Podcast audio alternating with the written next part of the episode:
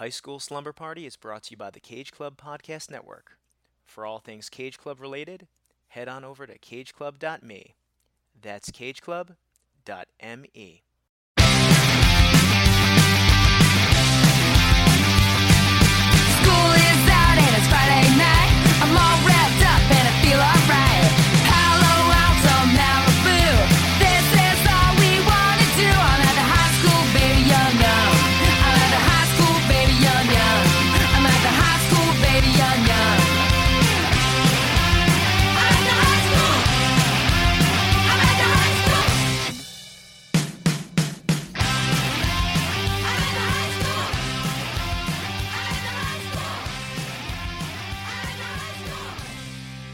Welcome, new kids in town, kids who work at the comic store, vampires. Oh, of course, a special shout out to all you Corys out there.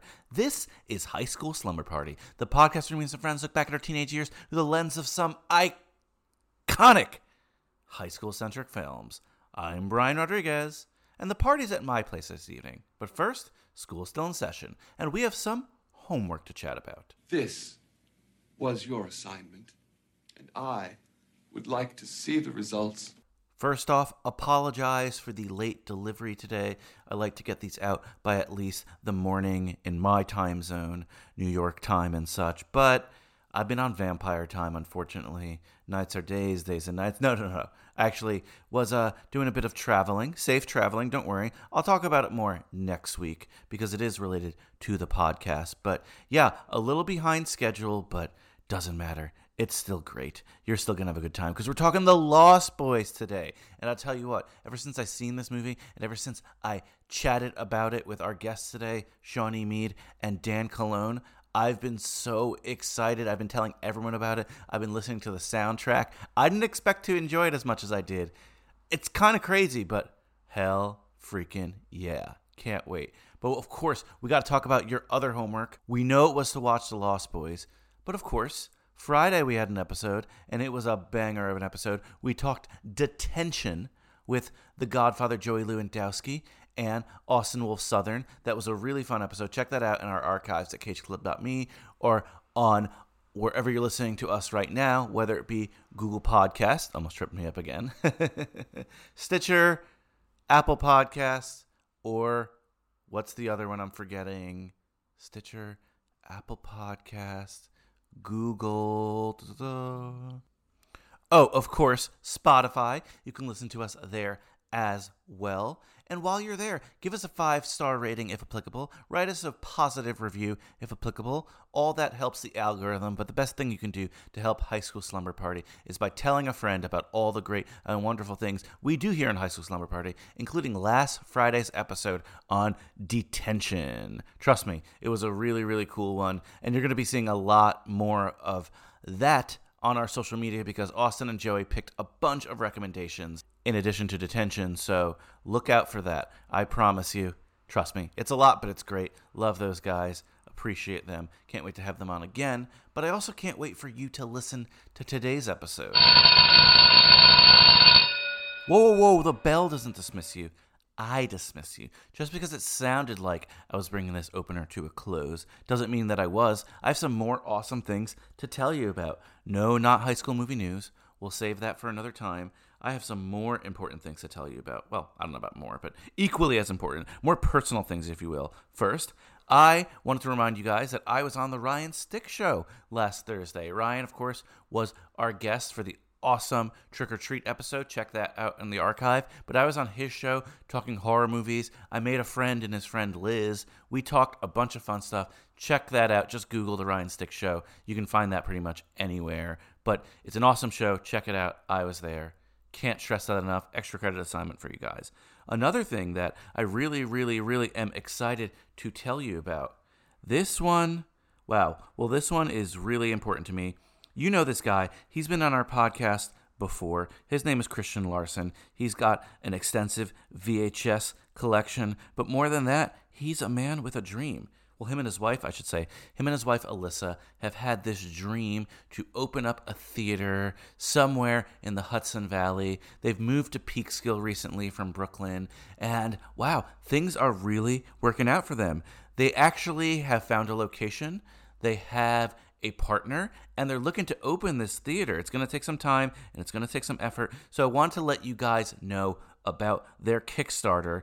I've already donated. I want you to take a look at it. If you can donate, great. If you can't, totally understand. But just take a look at it because if you're in the New York City or Peekskill area, or even if you're not, it's an awesome project. He wants to do kind of like a theater there. Well, they want to do, I should say. Movie theater, food, snacks, that kind of stuff. Talk to him more about it. He has the plan. All I know is I'm going to be there opening night, and I'm so excited for this to open. I don't even know when it's going to open, but if you take a look at the picture of it, it's in this old like piano shop, like a piano factory, I think. I don't know. It's called Ford Piano. He was telling me about it. I actually had dinner with him and his wife the other day, and I was so excited. He's like the mayor of Peekskill right now. He talks to people as they walk in the restaurant like they know him. He's hosting these movie nights up there, and again, he's a friend of the program, so I want you to really help him out. So I'll share it on our social media, but look up Starlight Peekskill or The Starlight, or look up Christian Larson on Kickstarter. You'll find it there. I really couldn't be more happy for Christian and Alyssa with this project. I can't stress that enough. If you can donate, once again, great. And if you can't, totally understand. But check out the project, support the project. We'll give you more updates on the project as it comes along, that's for sure. And on that very exciting note, I want you to do me a favor. I want you to pack your favorite jammies. Tell your mother sleeping over Brian's because we're about to get our Lost Boys party on. Can't wait for this. Oh my God. Shawnee Mead, Dan Cologne. It's going to be awesome. And I'm going to leave you with what else would I leave you with? The Lost Boys theme song.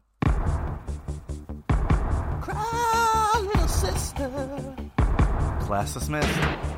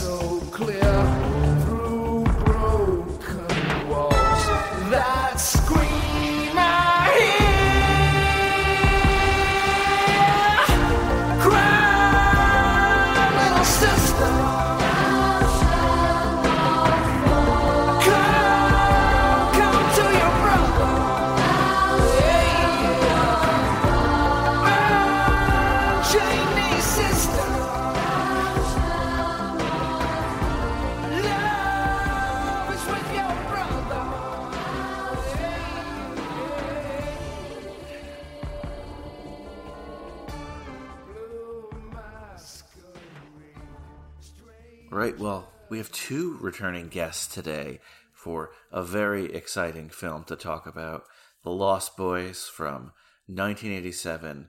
But I'll forget about this if I don't mention it. Let's do it. Introductions. Shawnee, why don't you go first with your introduction? All right. Hi, I'm back again. Shawnee Mead. I graduated from Oakbank Area School in 2007. No mascot, but we won't cover that again. That's that's that's been old covered. hat. Yes, old hat for high school slumber party, that's for sure. And then Dan? Yeah, I went to Timber Creek Regional High School, class of 2005, home of the Chargers, and um, I was voted Best Actor in my graduating class. So that's a fun fact about me that I have not shared on this show. You know, like I, I always try to come up with something new, but um, New fact. Yeah, I was so yeah. I was I was one of the who's who in our class. Nice, best actor. Like that's a you know that's a prestigious award at the Oscars, so I assume it is in your high school as well. Yeah, I, I, ironically, I was not voted best actor within like the drama club awards. You know, we gave out our own awards for different things, and I think there were like best actor for each class if for freshman, sophomore, junior, and senior. So my senior year, I did not win that award, but I did get in the yearbook as uh, as the best actor. So you were more the best actor among. You won like maybe like the Oscar, but not like the uh, SAG award because you didn't win amongst your peers. So Correct. right. Yeah. Exactly right. I got the popular vote, you know, among the school uh, population, but yeah, among my own peers, I was not top dog. not well received. No I'm kidding. which is funny which is funny because the the guy who who did win that year you know i had a lead in the musical that year and he did not he was one of the ensemble members and i thought it was strange that i did not win and he did i mean you know it's what it is but yeah i, I had a lead and still didn't win so I don't know. You still sound bitter all these years later. I'm just joking. i still i still have pieces of that set in my basement Do you act it out to yourself during quarantine? Just, just And cry. Yeah, cry, So- angry that you didn't win amongst your peers for best actor. Well, you know, Well- your acting peers. No, I don't cry. Actually, I hadn't thought about that show in quite some time. And then, uh, so not to bring down the room, but so my grandmother passed away this year, and part of what we had to do was clean out her house. And um, part of what we found was the soundtrack. Uh, somebody had taken the audio from the video and put it onto a CD so we could listen to us perform the whole soundtrack to Joseph and the Amazing Technicolor Dreamcoat. and so I'm listening to it back, and I had I got, I got I hadn't heard that since high school, so I was pleasantly surprised to discover that I was not as terrible as I thought I was. That's always a nice feeling, right? Like when you look back with nostalgia glasses and you're hoping that it's going to be good, especially when it's with yourself and you're like, you know what, wasn't that bad. So that's awesome. Well, I'm I'm not a singer, and I hate listening to myself. You know, that's that's just the thing about me. But I thought it, it's been uh, 15 years. Let me take a look. And yeah, I was not embarrassed about that performance. So uh, take that for what it is, I guess. well, if you don't like listening to yourself, don't edit podcasts. I'll tell you that much. No, I I, I have uh, Mike Manzi editing my podcast. Well, again, I'm so excited to have you two on to talk The Lost Boys. Well, Dan, you had told me that you guys maybe had discussed doing The Lost Boys, and then Shawnee, I was like, let's do a Halloween one. You're like, let's do The Lost Boys. So we're here with The Lost Boys. But before that, though, I do want to ask quickly, and Shawnee, you and I have gone into this a lot, so we don't have to, you know, do a huge deep dive again. But first, I'll ask you obviously COVID has changed things. I know you guys usually have a big Halloween party down in Australia, mm-hmm. and we've talked about how the Halloween in Australia is different. But what anything cool happening for you for Halloween this year? No, sadly not. No party, no anything. I think sort of the health regulations have said that you're allowed to do trick or treating, but they have some strict rules around that. So I think we'll just have some family around and maybe just send the kids around for trick or treating. But yeah, nothing sort of Halloween esque, which is really annoying because it's going to be a Saturday and a full moon and, you know, all of that. But oh well, it's not going to stop me from enjoying my spooky season, but it's just a more muted one this time. But oh well. Yeah, and, and that's understandable. And is there any way though that you'll be even just celebrating with yourself? Do you have a costume this year, or just I don't know? You're good with your Halloween pins, so what what's up for Halloween Yeah. in your life? No, I'm not planning a costume this year, but I might just recycle my ugly Halloween vest that I bought on eBay a couple of years ago. So I might just wear that around the house. I can post a picture of it, you know, so you can see it in all its glory because it's pretty bad, but it's it's really good. But I haven't really been wearing pins this year because I've not really been leaving the house. So all of my Halloween pins are sort of just sadly laying around in a drawer, waiting to be worn. But I don't know. I might whip some out on Halloween day. But yeah. Yeah, wear them. Doesn't matter if you leave the house or not. The Halloween spirit lives with within you, Shawnee. Keep that spirit alive. like uh, Halloween Town, it never goes away. How about you, Dan? Um, maybe you don't want to tip your hand for your costume. I don't know, but doing anything interesting for Halloween? Yeah, so Brian, you and I are kind of in one of the COVID hotspots in the United Yes, States, yes. and um, you know, I, I do my best to keep out of social situations for the most part, with the exception of you know a few sort of socially distanced hangouts with friends when whenever possible. So for Halloween this year, I'm considering visiting a friend of mine who lives closer to you. He lives up in North Jersey. He and his and his wife, and like they haven't been seeing anybody. I haven't been seeing anybody, and we all just we want to celebrate Halloween together. So I think what we're gonna do is just kind of have like a low key Halloween weekend, watch uh, some old movies. I know his wife is not really into horror movies, but she wants to be. Like I think she just she gets scared pretty easily, but she's not sure what she should be watching. That's not gonna terrify her. So I'm like, well, you know, uh, I'm doing a podcast now about Universal monsters. So like, let's do some of that because I think those are, are are not scary by today's standards, but they, they could be films that you know she really uh, gets into. I think we're gonna do some of that. We might play some board games together. Uh, you know, there's not really much of a reason to wear a costume, but that's not necessarily gonna stop me from wearing one. I might just hang out inside and wear a costume for myself. And uh, yeah, that's kind of all we've got planned for Halloween. I don't know if there will be trick or treaters where they are or not, but um, yeah, I think we're just gonna spend some time watching movies, playing board games. You know, just enjoying enjoying each other's company. I mean, that sounds fun too. This is obviously going to be a very muted Halloween for everyone, but there are ways to make it fun, and you know the things you guys said for sure. But also, I think both of you, whether it's on the podcast or off the podcast, have mentioned, or I just know everyone's watching great spooky movies or Halloween movies these days. So I think that's kind of the best way that we can all share in a Halloween experience without physically being, you know, in each other's presence. And The Lost Boys. So both of you are excited to talk this film, and I'm very curious as to why. Uh, whichever one of you wants to go first, but like, what's your history with The Lost Boys? Well, I'll, I'll let Shawnee go first here because I, she's yeah. I mean, that's whole She, uh, was sort of my idea, but anyway. Yeah, yeah. We we sort of uh, got together on Twitter and we're having a whole conversation and uh, decided we were going to ambush you, Brian, to do this episode. but this this did sort of stem from uh, Shawnee watching The Lost Boys, and then I started watching The Lost Boys. So, uh, unless you want me to go first, Shawnee, it's No, fine. I can go first. Yeah, sorry, Brian, about I didn't mean to put you on the spot like that. no, that, I mean, I've wanted to talk about this for ages, and I've I've mentioned it several times to Brian before, and we've always been a bit like, does it count? Is it a high school movie? But I mean, it's got one actual teenager, and they keep talking about him going to high school after the worst summer of all time. But anyway, he's probably going to drop out. But uh, yeah, so I first, it was always a film that I knew was around, but being not a fan of things that are scary, I was always kind of like, oh no, it's probably going to be scary. So I never watched it. But then um, in 2018, I think it was on the TV one night. So I just went, all right, I'm going to watch it. And then instantly I was like, this is the best bad thing I have ever seen. And I have been like obsessed with it ever since. I think that year I watched it about three times and I just watch it every Halloween and I'm just like obsessed with it. I don't even know why. I think because it's just so, it's bad, but in like an amazing camp, over the top, amazing Joel Schumacher sort of way that only he could have made it this way and have it been good. I think if anyone else had made it, it would just be like, yeah, it's kind of good, but eh.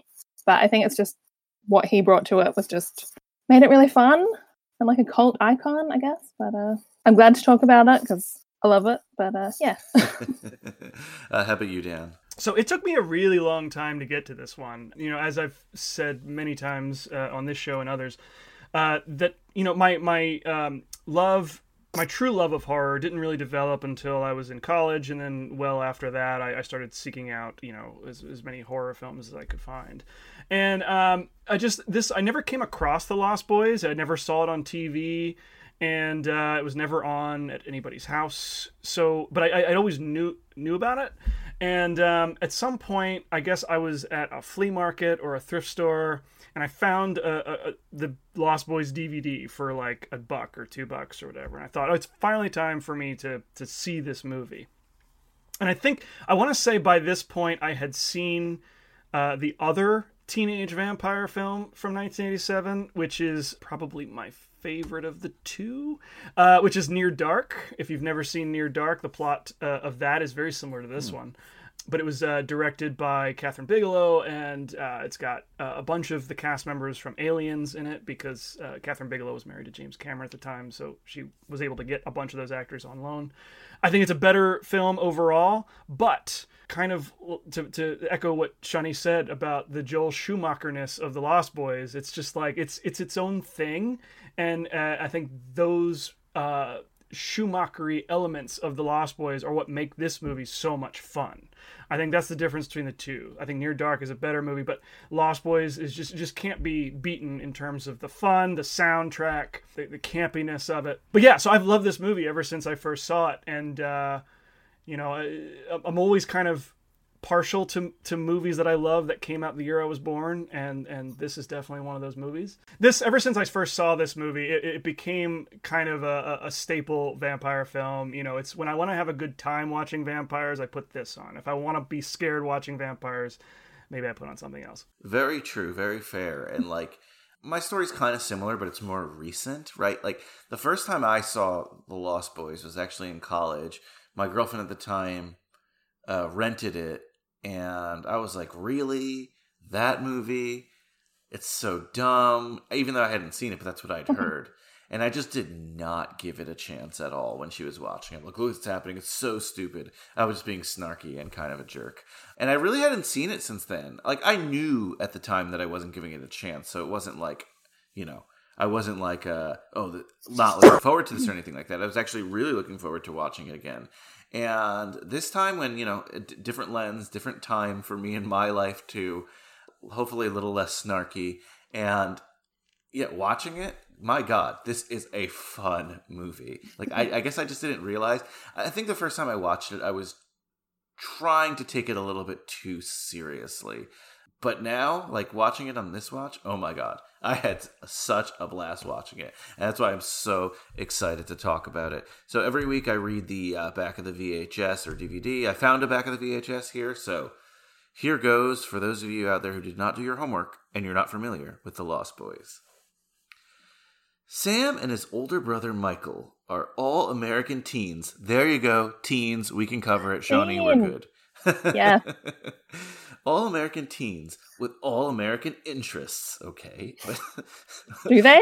I don't know. That's what it says. I know they love MTV, but and, and comic books. yes. yeah, I guess so. I mean, sure.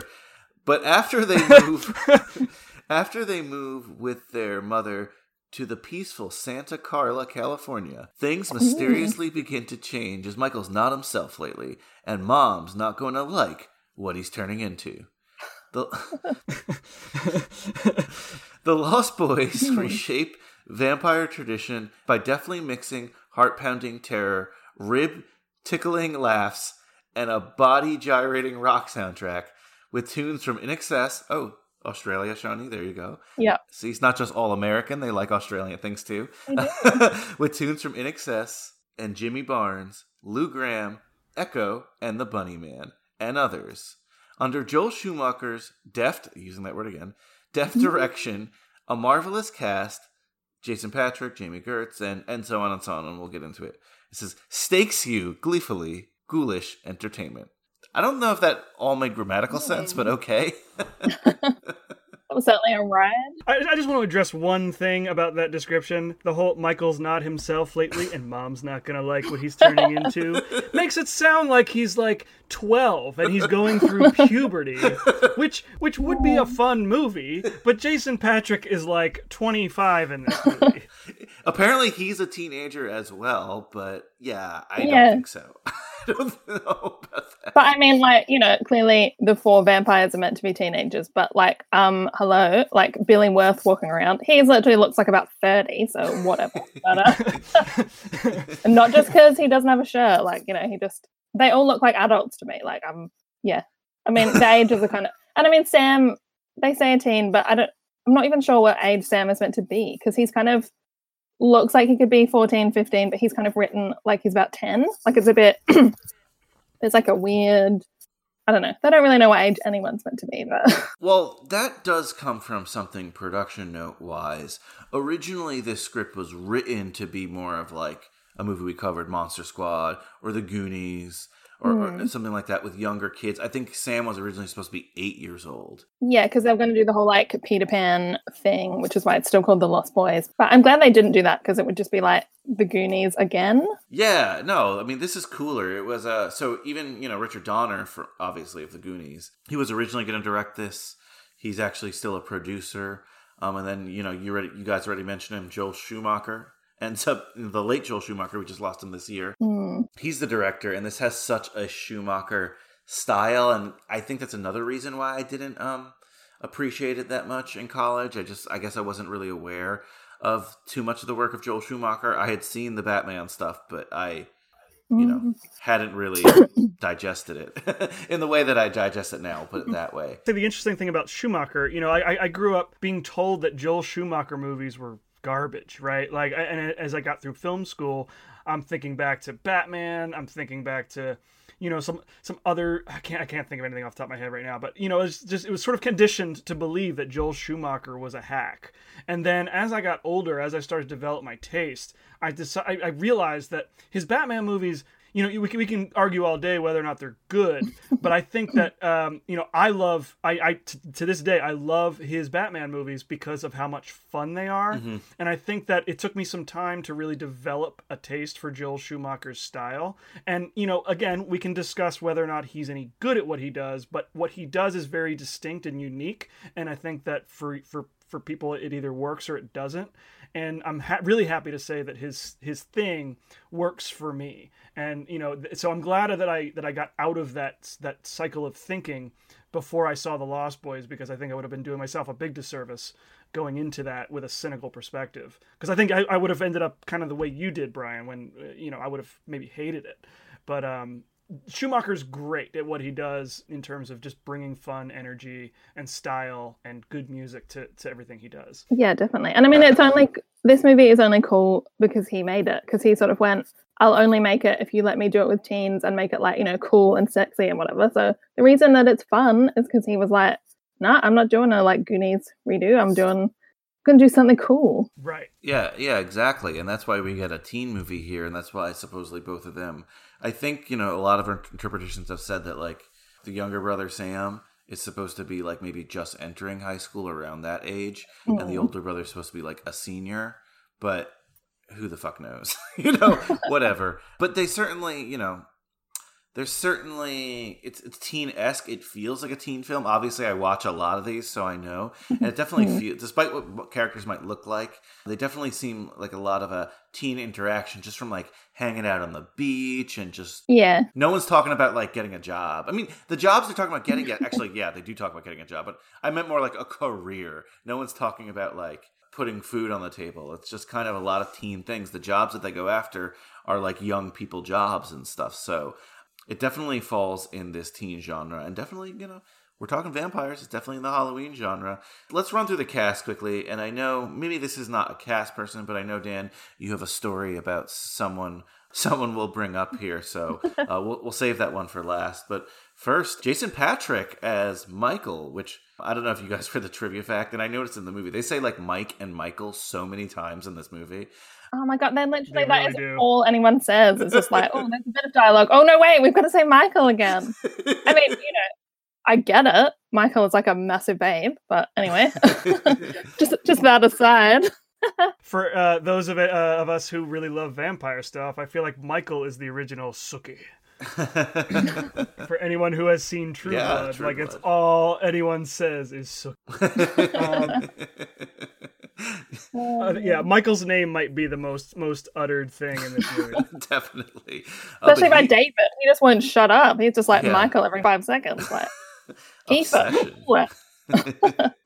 yeah, and Michael is our, uh, you know, he's one of the kids. I'm using that air quotes. who moves to What are the uh, all American kid? yes, one of the all-American boys who moves to Santa Carla, which is of course it's Santa Cruz. It's filmed in. Santa Cruz. I don't know if any of you guys have been to Santa Cruz, but it's a pretty. I haven't, but I always see people wearing the like skateboard shirts, and I'm always like, ah, the Lost Boys. if I said something, they'd probably be like, what? Yeah. It's just a skateboard thing, man. Like, What are you talking about? I mean, that's what it is. Like when you go to Santa Cruz, they have Lost Boys stuff everywhere. There's even like I didn't take it, but there's a Lost Boys tour you can take there. Like it's, it's, it's a big part of their culture. But obviously, it's famous for that boardwalk and the beach, and it's a Northern California town. I think probably like an hour south of San Francisco or so. And it's the murder um, capital of the world. Just throwing that out because it describes what you just read before described it as the peaceful town of Santa Carla. But literally, they get there and everyone's like, "It's the murder capital of the Yeah. world." And they're like, "Okay, great, we've just moved here. That's fun."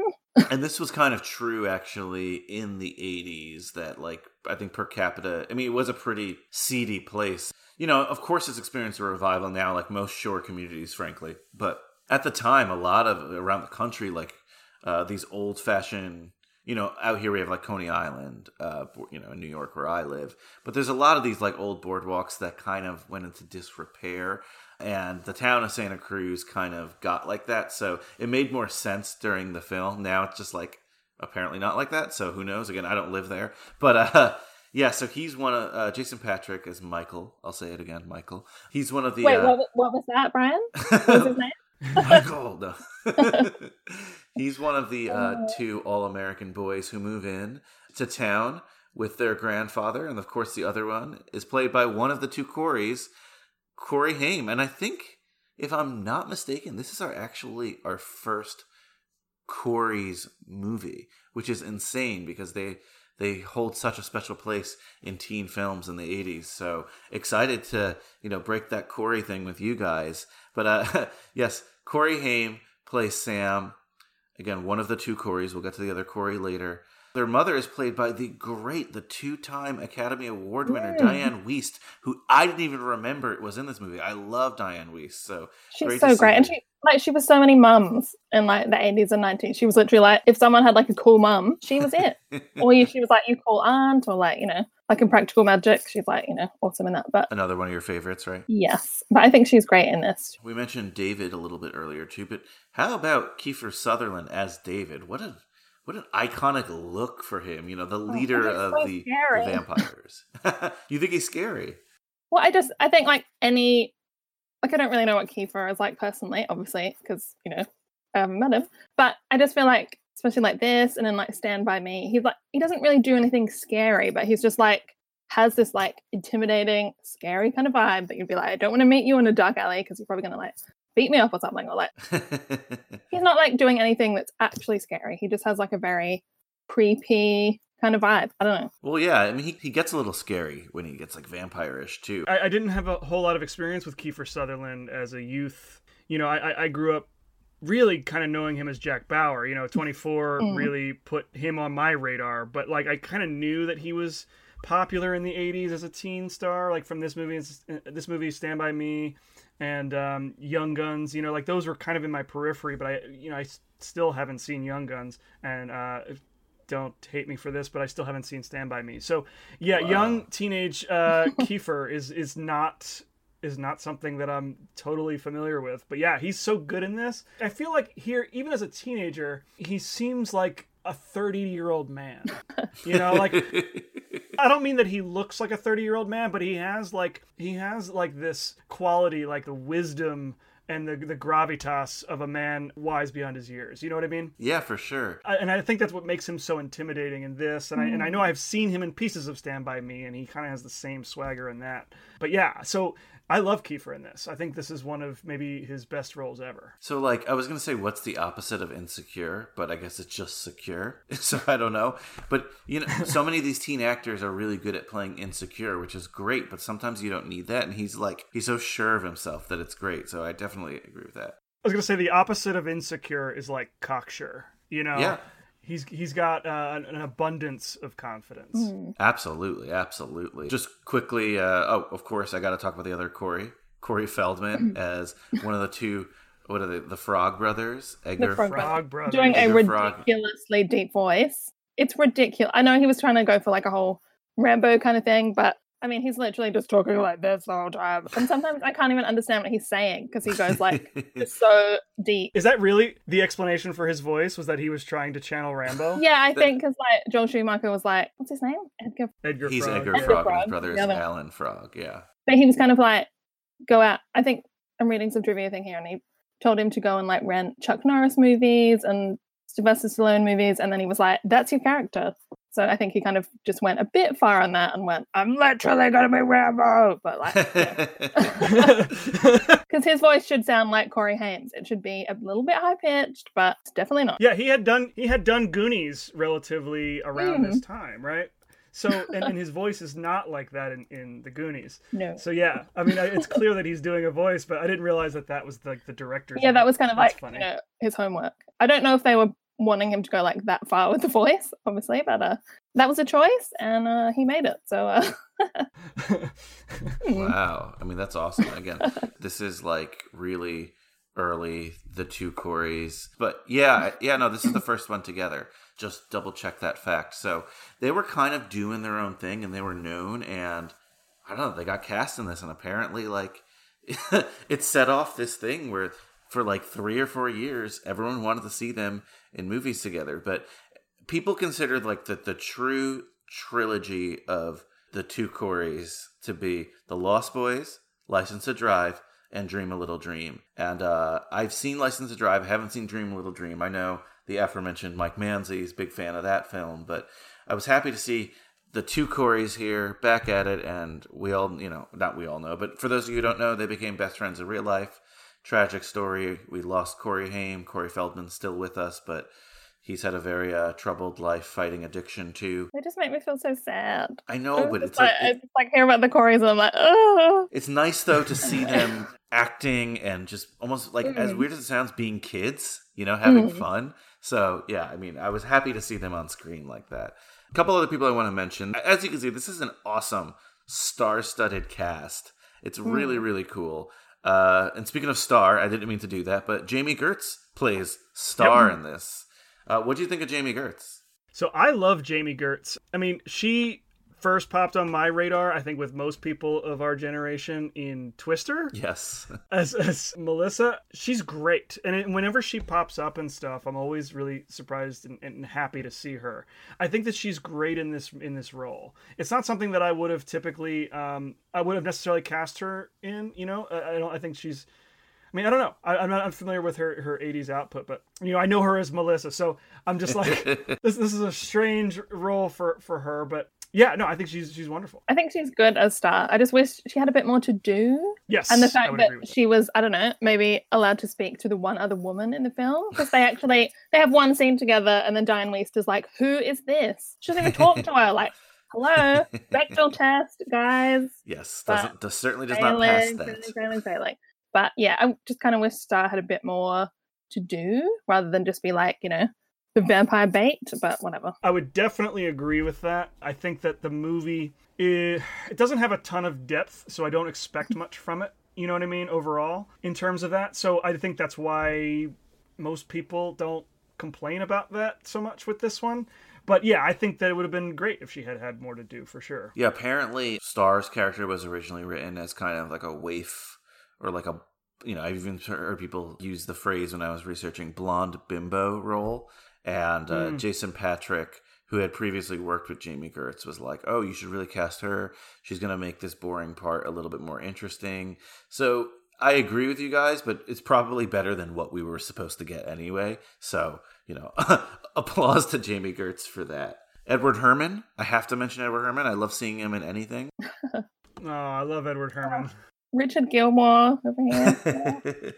yeah, of course, and just a bunch of other great, great stuff. He's so good, or he was. You know, obviously we lost him as well as Max here, and you know we'll definitely talk about the Max character for sure.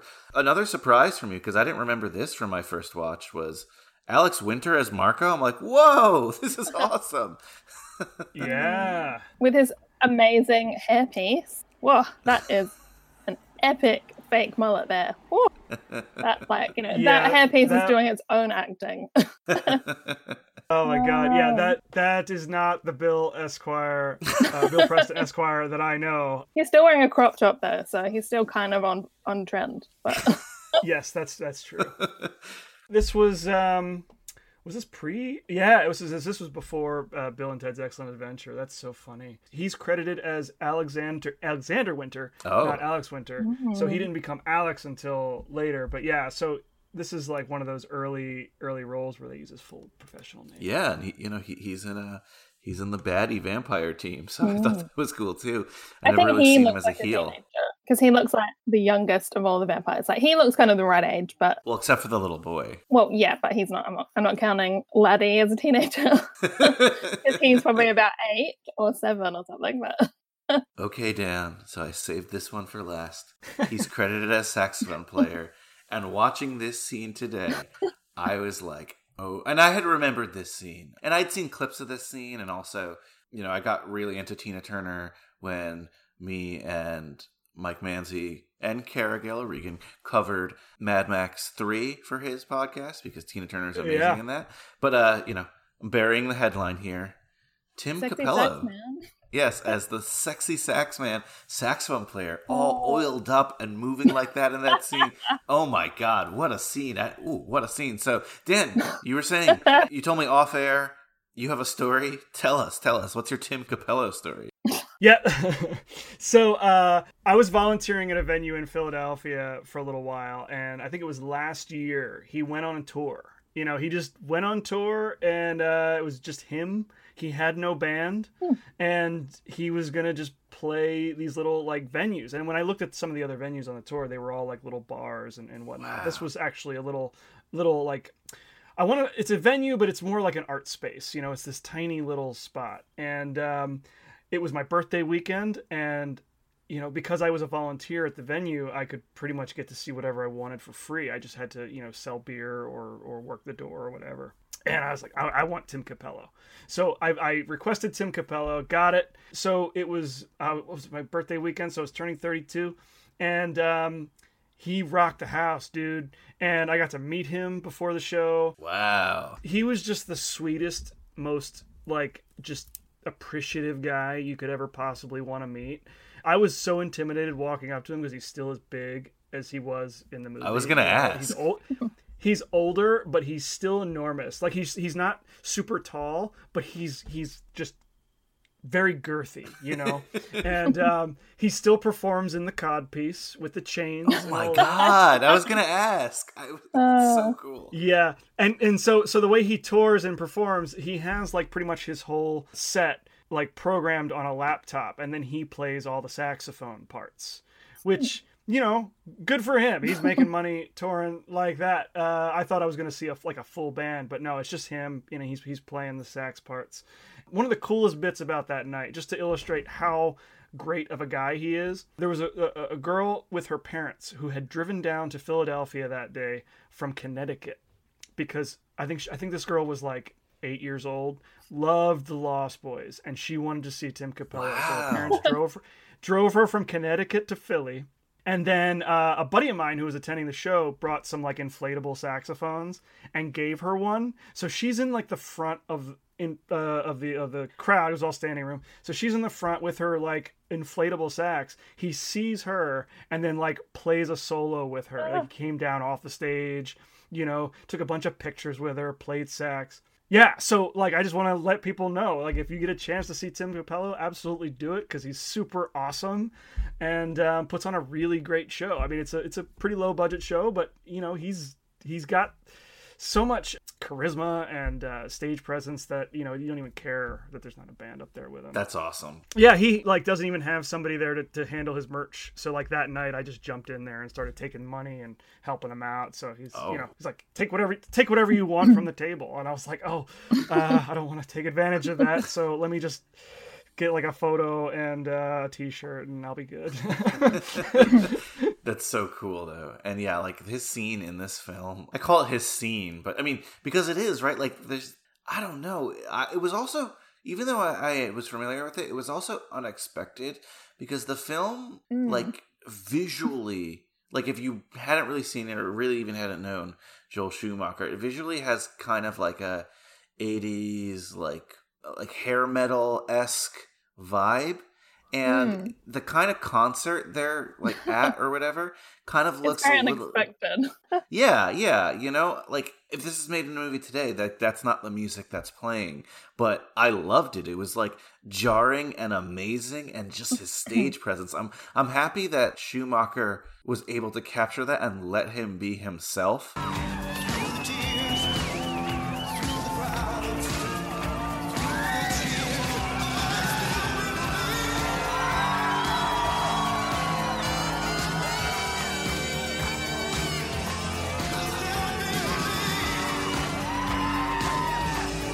Yeah, and, and here's here's the wild thing about that particular scene. Tim Cappello has about 15 total seconds of screen time. He's really not in the movie. Vis- like you don't see him that much, but you remember him long after this movie is over because he just he looks interesting. You know, he's oiled up, he's wearing chains, he's playing a saxophone.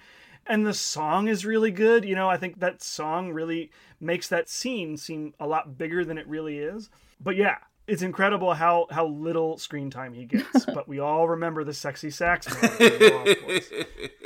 we absolutely Like when I told people when I was going to see this show, I was like, I'm going to see Tim Cappello. They're like, who? Who's that? I said, you remember the sexy sax man from the Lost Boys? They're like, yep, got it. That's amazing. I love it. well, you know, it, it's about that time. We got to talk scenes in the movie. So, you know, let's get into it early on. You know, we already kind of set the tone a little with them moving to this new town and it's a new place for them, but apparently this town is populated by vampires. Any early scenes that really caught your eye? Um, I kind of like how it begins because I always sort of forget and then I watch it again and go, oh yeah, it actually starts with the vampires, which I think is kind of fun that you're not like introduced to them like later. It sort of starts out with them walking around, kind of like intimidating everyone on the boardwalk, just being like a bunch of creeps. And it kind of introduces you, I think almost right away, it tells you they're vampires pretty much because then they have that scene, which I'm glad they went really lo fi with that, with like the vampires like flying like through the air at people. Because if we'd somehow like turned around and there was like Kiefer like flying through the air, that would have looked absolutely ridiculous and would have completely like aged the film even more. So I'm glad that they kind of just do this like the camera like pans really fast, like at that security guard, and it clearly like you know he disappears. So I was like, oh god! So it kind of like gives you this kind of creepy vampire vibe straight away. And then I like how it like leaps into sort of the family arriving. So I like that it sets it up that way that it's not kind of just like we're not hearing about it from the Frog Brothers first. Like I like that we've actually seen it first and we know what's going on. Yeah, it's not like a mystery. and it almost starts the way like like a real horror film would start right like if, if you didn't know what this movie was you hmm. might think that you were in for a lot more horror than is actually in this movie i think that you know starting it on the boardwalk and showing that uh, starting with the vampires is a really smart move in that way. I think you might they, they might be tipping their hand a little bit with the music choice in the first sequence. I think it's is it that cry little sister song? Yeah. you know so it's it's very stylish music to start a, the movie with but in terms of the tone of of what happens in that first sequence yeah it's pretty pretty terrifying. Then it jumps right into the family which is very goofy and uh, silly. And i think and I, and I think those two are really great together because all in all that's the overall tone of of what this movie is. And then they leap in with, you know, a bit of People Are Strange, which I I don't know why they didn't go with the Doors version of this, especially because later there's clearly that like overlay scene where like Michael's face sort of blends in with like Jim Morrison's face because like Joel Schumacher was going with like a Jim Morrison vibe. I think because Michael kind of looked a lot like him, but I just find it weird that it's a cover of the song. Obviously, probably a money thing or Well, something, but you know, if you if you look at the rest of the soundtrack, it's pretty. You know, there's a lot of '80s new wave in mm-hmm. there, so I think that that might have been the the thinking. You know, like mm-hmm. let's take a song mm-hmm. and, and and have it be covered by a very popular new wave '80s band. And Echo and the Bunnymen were huge at the time. Yeah, so- the soundtrack was a really big deal for them. When they were making this movie, they're like, "We need to make a kick-ass soundtrack." And I mean, we see the Doors as like a legacy band now. In the '80s, they really didn't have that. They really got that cachet again in the '90s. So it's like, oh, let's remake these songs. People are more popular today. Um, if you re- let the credits, I mean, this soundtrack is. Gr- I definitely want to get it on vinyl because it is like such a of the time soundtrack. But if you like uh, play the credits all the way through after that Doors song, there's an Elton John cover by Roger Daltrey. yeah, yeah, by Roger Daltrey. I was like, wait, who's doing what? So it's kind of funny because like the Who and Elton John kind of are in the same era, but it's like no, no, no. This is Roger Daltrey. This is an '80s Roger Daltrey. Remember that. This is a new version of that other thing. Oh, that So- song is so dangy at the end. Like I know why they did it. Like, don't let the sun go down on me. Like I, I get it. It's vampires. They can't come out the sun. But like, I just get to that bit of the credits and I'm like, oh god, why is this happening? I'm glad Were you it's at the expecting end. subtlety? Were you expecting Exactly, subtlety from exactly. Joel Fine, Schumacher? bother. I'm just glad it's at the end of the credits. It's in the middle of the film or something. Oh, Yeah, well, uh, exactly though. With the soundtrack, like they were trying to create something, you know, new and something you talk about. This is one of those soundtracks where when a song comes on, they're blasting it. You know, they're Yeah. not subtly again that word. they're not subtly putting it in the background. They're like, this is the new song. Buy this fucking album. You know, so uh, yeah, I'm assuming that's why they did the cover. Uh, quickly though, like when they're when they're in, uh, you know, the new house, the grandfather's home. I love the dialogue they're having. It's really like teen dialogue, uh, Mm. especially you know the you know Sa- Sam talking about fitting in and kind of just. I think it's later. I don't know if you guys noticed that he has a Molly Ringwald poster in his room. Yeah, I wrote a note about that. Like, yes, I always awesome. notice that. But I mean, that's not the first poster that you notice, is it? I mean, hello. There's clearly that sexy Rob Lowe poster up on the front of the cupboard. Everyone always talks about that because they're like, why is that in his room? But like, hey, Sam has posters for everyone. Like, he's got Molly, he's got sexy Rob Lowe. Like, I don't know. Hey, I'm, I am not mad about it. But anyway, No, I mean let him let him live his life. But yes, Yeah. I did notice that as well. Good call. I mean, I always notice If that. I 'cause saw I'm if I saw a sexy Rob Lowe poster today, I'd have it in my room. That's yeah. I mean, I can't blame you. I mean, you know, I would I would literally have it in my room. Put it in a frame, like you know, don't just hang it on the cupboard. Like, No, you gotta, you gotta just bang it up. No, but yeah, I mean, I, I liked seeing his room. It was really a teenage, if you will. Um, the other thing that I really liked early on is that whole the like the first comic book store scene when he just kind of Mm. pops in and he's like talking about where the Superman should go, where the Superman comic should go, which is funny because like, again, Richard Donner was a producer on this. Got a problem, guys? Just scope in your civilian wardrobe. Pretty cool, huh? For a fashion victim. Listen, buddy, if you're looking for the diet frozen yogurt bar, it went out of business last summer. Actually, I'm looking for a Batman number 14. That's a very serious book, man. Only five in existence. Four, actually. I'm always looking out for the other three. Look, you can't put the Superman number 77s with the 200s. They haven't even discovered red kryptonite yet. And you, uh, you can't put the number 98 with the 300s. Lori Lemaris hasn't even been introduced. Where the hell are you from? Krypton? Phoenix, actually. But lucky me, we moved here.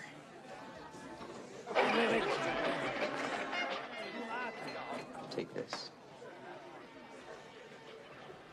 I don't like horror comics. You'll like this one, Mr. Phoenix. It could save your life.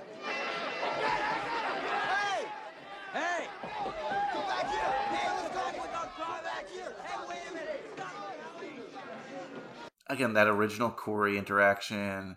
I just love this idea that there's these young kids who very seriously consider themselves the last line of defense in this town against these vampires and just everything that's happening at the comic store I'm loving. Mm, that's such a weird interaction because it's like they're all kind of like in a bit like you know cool mode. They're all trying to like have this like, hey, Yeah. I know more about comics than you do, and they're like, well, hey, I got something better. We've got vampires. Like I love just like that they're just kind of like trying to like cool each other off, like the you know they're trying to one up each other on like how cool they are, which seems like a weird way to start a friendship. But like obviously maybe that's what teenage boys do. I don't know. I've never That been is one. what teenage boys know. do. But I've seen yeah, I just happen a love that. million times. I just love that that kind of like establishes the thing, and then they're trying to like give him the comic, and he's like, "No, I don't like horror comics," and then, you know, but weirdly they actually kind of become the experts later on. I think that's another good reason why it was smart to start this movie with the vampire stuff because otherwise like if we ha- if we were left to to wit- or to experience this story from the perspective of Sam and Michael you know these two brothers would come off as like loser assholes you know Yeah. like yeah okay there's vampires Yeah, in this sure. town whatever you say. But like we, as the audience, we know that that's true, Mm. and that these kids who should be laughed off the face of the earth Actually are onto writing it. something. You know, Yeah. yeah, they're right. So yeah, I think that's another good use of that opening scene.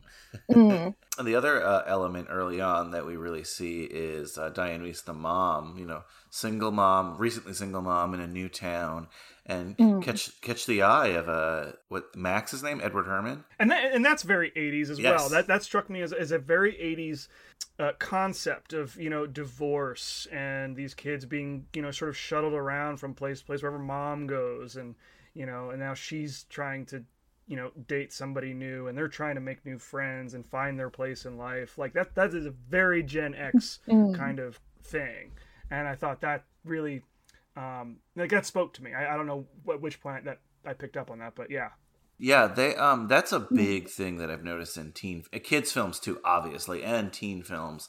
Um, you know, like divorced mom. The guy she usually dates is and usually it's using like a bit part thing, but obviously it's sometimes bigger like this one, but he's always some kind of lame person one way or another. He's never like a cool, Mm. really awesome, you know, potential father figure for anyone. It's always someone who the boys usually boys or girls, you know, Mm. don't like Yeah, because he's like a sort of like massive dork, and they're.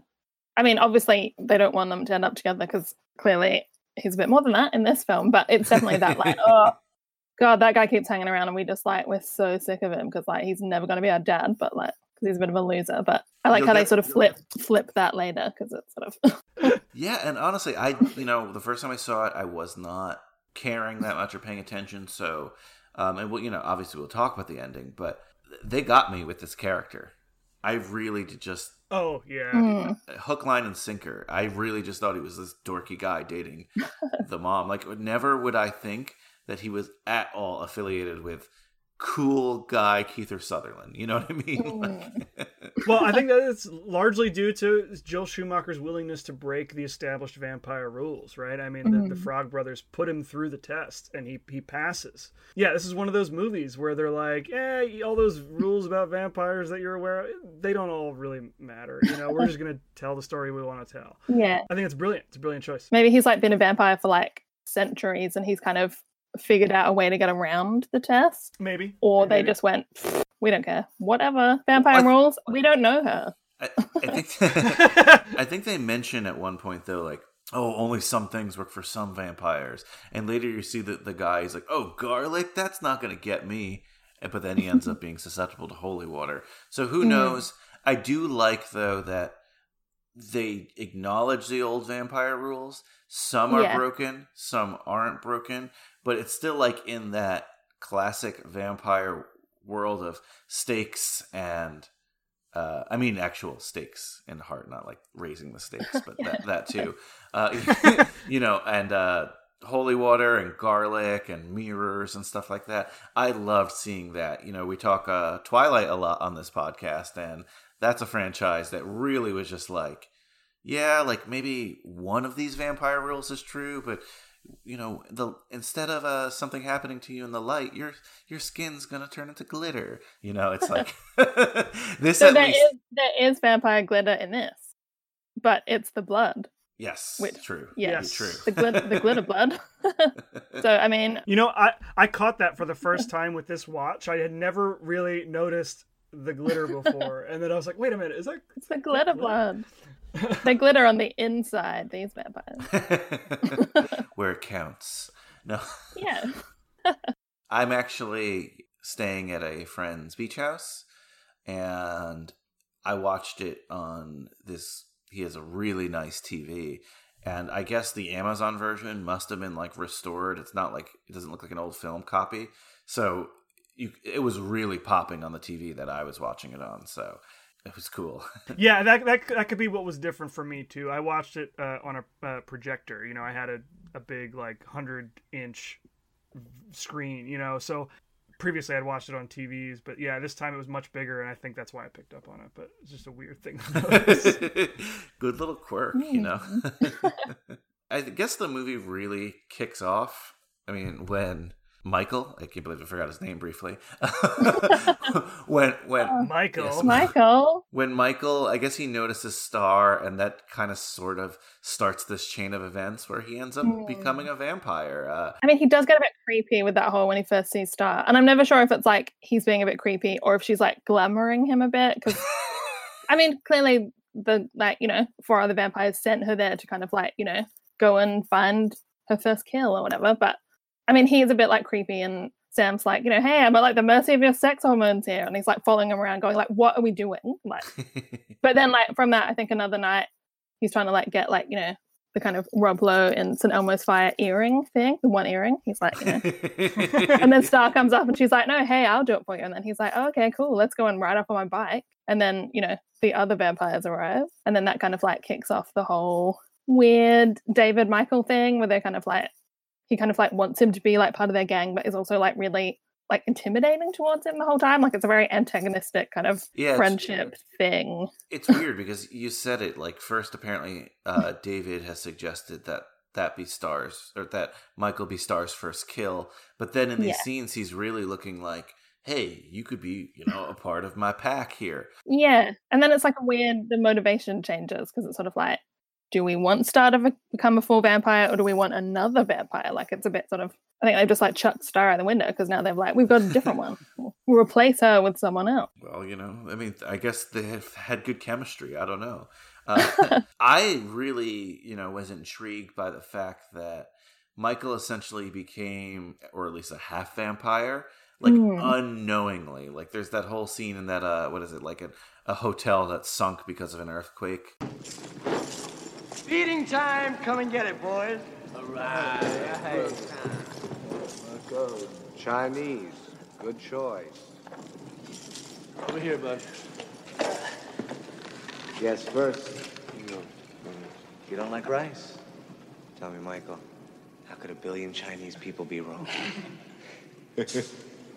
Come on.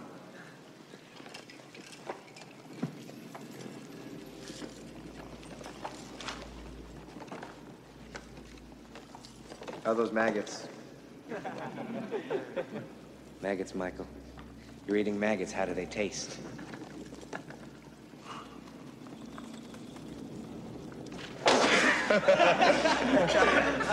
Leave him alone.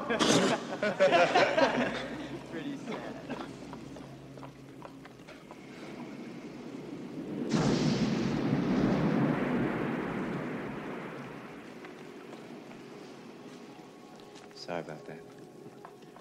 No hard feelings, huh? Oh. Why don't you try some noodles? They're worms. I mean, they're worms. Tony! They're only noodles, Michael.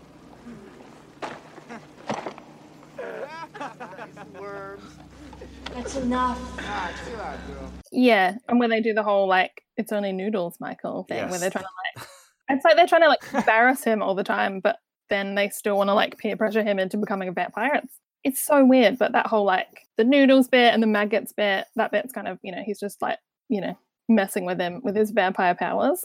hey, it, it worked because it was like peer pressure. Like, yeah, and then he's kind of like, liquid." oh, yeah, and then he kind of is very much primed to like, hey, I'll do whatever, like I'll do something cool because like I'm not a loser. I didn't think they were maggots, like you know, you can't mess with me. But I, I mean, it's definitely a weird messing with the vampire rules because really, in everything else, to become a vampire, you have to be bitten first and then drink that vampire's blood.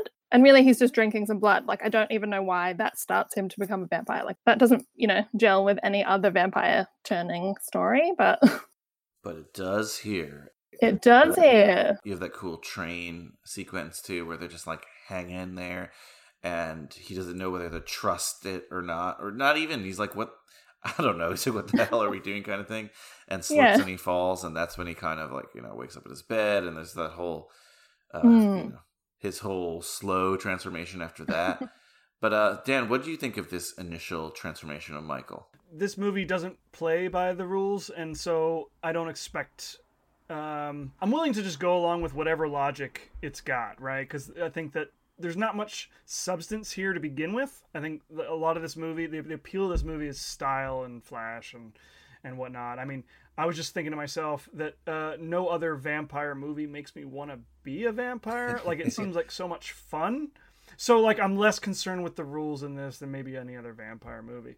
Um, I like the way it plays out. Uh, it plays out very similarly in the uh, movie I mentioned previously, Near Dark. You know, it's a guy kind of falls and uh, or, or gets attracted to this woman who ends up being a vampire who brings him into their fold. Right, that's sort of the main thrust of both both movies. I like the way it plays out here. I think that uh, you know uh, the, the the maggots and the noodles play really into that high school peer pressure uh, kind of thing, like the way you guys said. Yeah, I'm kind of fine with it. It doesn't make any sense, but you know, he has to become a vampire, so I'm willing to say, okay, fine. He drinks the blood, he's a vampire. I'm not. I'm not nit- nitpicking this movie for its uh, vampirical uh, accuracies. I guess. If this was like a vampire podcast, maybe we would do that. But no, we're just having fun Mhm. today. Oh, this this would fail spectacularly by most metrics. But you know, it's not a serious vampire movie, so I, I try not to take it. And I think like if you know Kiefer had just like wandered over and like bitten him, it would have been a bit weird. Like it would have thrown off the flow of this whole But- like but- we're partying thing. Like it would just be a bit like what is happening. But now that you've put that thought into my mind, Shawnee, I kind of like it. We've got Top Gun with the big homoeroticism in that. Why can't we have Lost Boys with an equally homoerotic subplot? Well, I mean, everyone talks Um, about I thi- that all the time anyway. Even if he, that didn't happen, people talk about that like all the time. That pops up, and like every time people talk about this film, they're always talking about how homoerotic it is and how like you know David and Michael are like in love. Like people talk about that all the time. I would love that subtext to become text. I want to rewrite this movie so that they make out. I mean, you know, it kind of you do kind of get that vibe, but it's also like, is that the vibe, or is he just weirdly pushy and just wants him to be a vampire? Like it's So right, I, I don't I don't think Michael and um, David are. I don't think their relationship is uh, fully formed enough to be believable as homoerotic. No. uh, I've never actually No, I've never actually so. heard that. I've never heard that uh, that sort of. Um, I don't want to say criticism, but I've never heard that uh, observation in regards to Lost Boys before. Uh, oddly enough, but I think that you know they could have like a Maverick and Iceman kind of relationship if it had been written differently, and that kind of to me might make a slightly more interesting film. But yeah, no, I think it's totally fine the way it worked out. I just now I'm thinking about David and Michael, and I would rather have that, that version of the movie. maybe just shipping over there.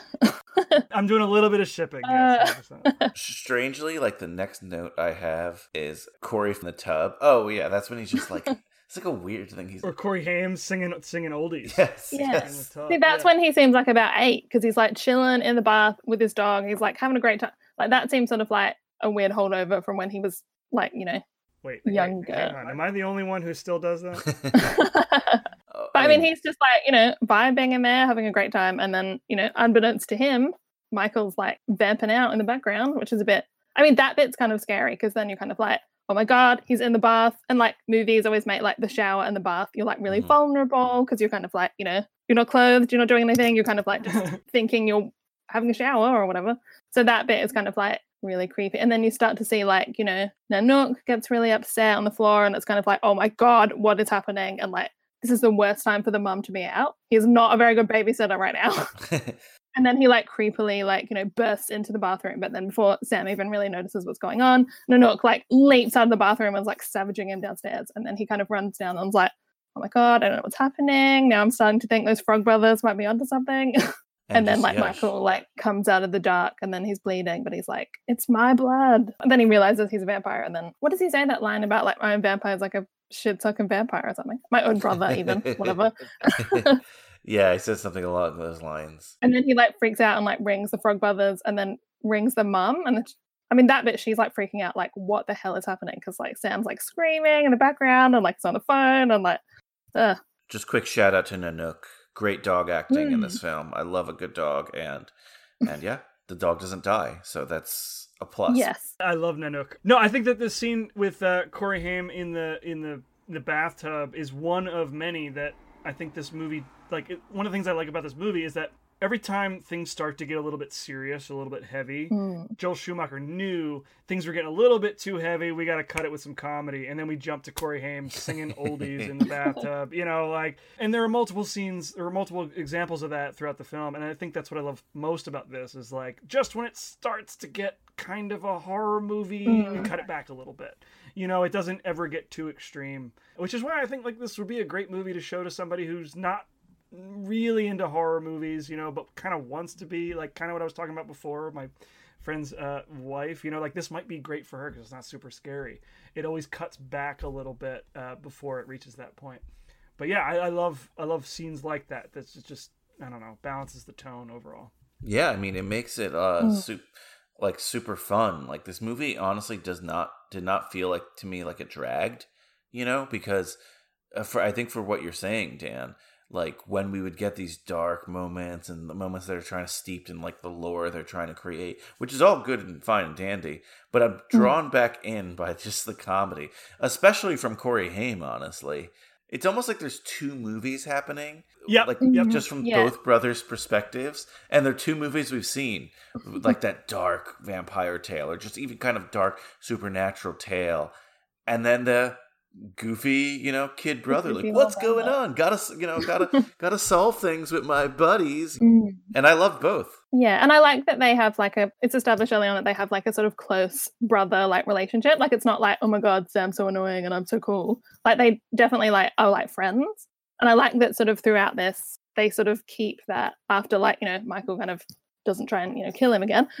but I like that that's sort of kept, and then they're like Sam is doing whatever he can to like help Michael like you know not be a vampire anymore. So I like that that's still the two brothers are still like you know the Emersons are still just like a tight unit and they're just like working together. Yeah, yeah, it's, it's a really cool dynamic. As we move along, because you know this isn't a movie. If we just talked about like every scene, it would be pretty boring. This is a visual movie. This is a movie you really have to feel. So, Yes. so what other scenes as we go along like really uh, stuck out to you guys? Well, actually, there's one scene that I always find like hilarious. It's that kind of Star kind of has like come to their house to kind of explain to Michael what's going on, and then Sam's like shrieking like in his bed in the background, going like, "Oh my god!" And I just love, I just love him in the background like having like a freak out, and then he's trying to like you know, then he calls the Frog Brothers and then has like a freak out to them. But I just love that. But then Michael kind of goes back to like the hotel to meet Star because the guys are sleeping or they're out or something or something spooky. But then they have that like ridiculous song choice for like you know we just have, uh, suddenly start having a sex scene, and then all of a sudden they start playing "Cry Little Sister." Like what? That those lyrics do not go because then when you start listening, it's like "Love is with your brother." It's like um, excuse me, excuse me, excuse me, um, they're having a sex scene like in the background here. This this song does not go with that. Like it is not working. And then they do that weird like you know cut to like the clouds bit, doing a whole like they're doing like you know the Hitchcock like fireworks thing because they're not like they don't want to show like a full on sex scene, so they like cut to like oh here's some clouds. But I always just find that bit hilarious. this was an epic sex scene. uh, but that song does not go. Ugh. I don't. I don't think that song makes a whole lot of sense to begin No, with. it doesn't. But it's only iconic because it was used in this song or in this movie. yeah, But you're like like lyrically, I can't figure out what it's about. Uh, it's just very strange. So yeah, I don't know that that mo- that song would work well in any context. but yeah. No, I it's think so because it was written with this movie. just for this movie, and I think it was written like really, really, really quickly. So it kind of is nonsense. But I mean, the few lyrics that you definitely know what they're singing about, it does not work with the sex scene. like you know, she's not finding love with her brother. Like it's a bit like what the hell. Even so, it, it felt Ugh. this was a weird sex scene. I mean, again, I, I love it because it's it made me laugh and it made me like you know happy. But it, is weird too because he's almost coming to her like you know what's going on with me. Yeah. Where's David? What's the whole deal with everything? What's going on? Mm. And it's like boom, sex. You know. and then Laddie's like nearby having a sleep. Like, um, excuse me, you're like trying to watch this little like half vampire boy who could wake up, or the other vampires could come back. It's like, um, guys, maybe now is not the time for this. Like, it's all, but it is very like it doesn't seem organic. It's just randomly like, what's going on? She's like, I can't tell you, and then like, bam, bam, we got cry little sister, and then we got some clouds. But uh, hey, teenagers. well, it's for the teens. I'm trying to throw it in.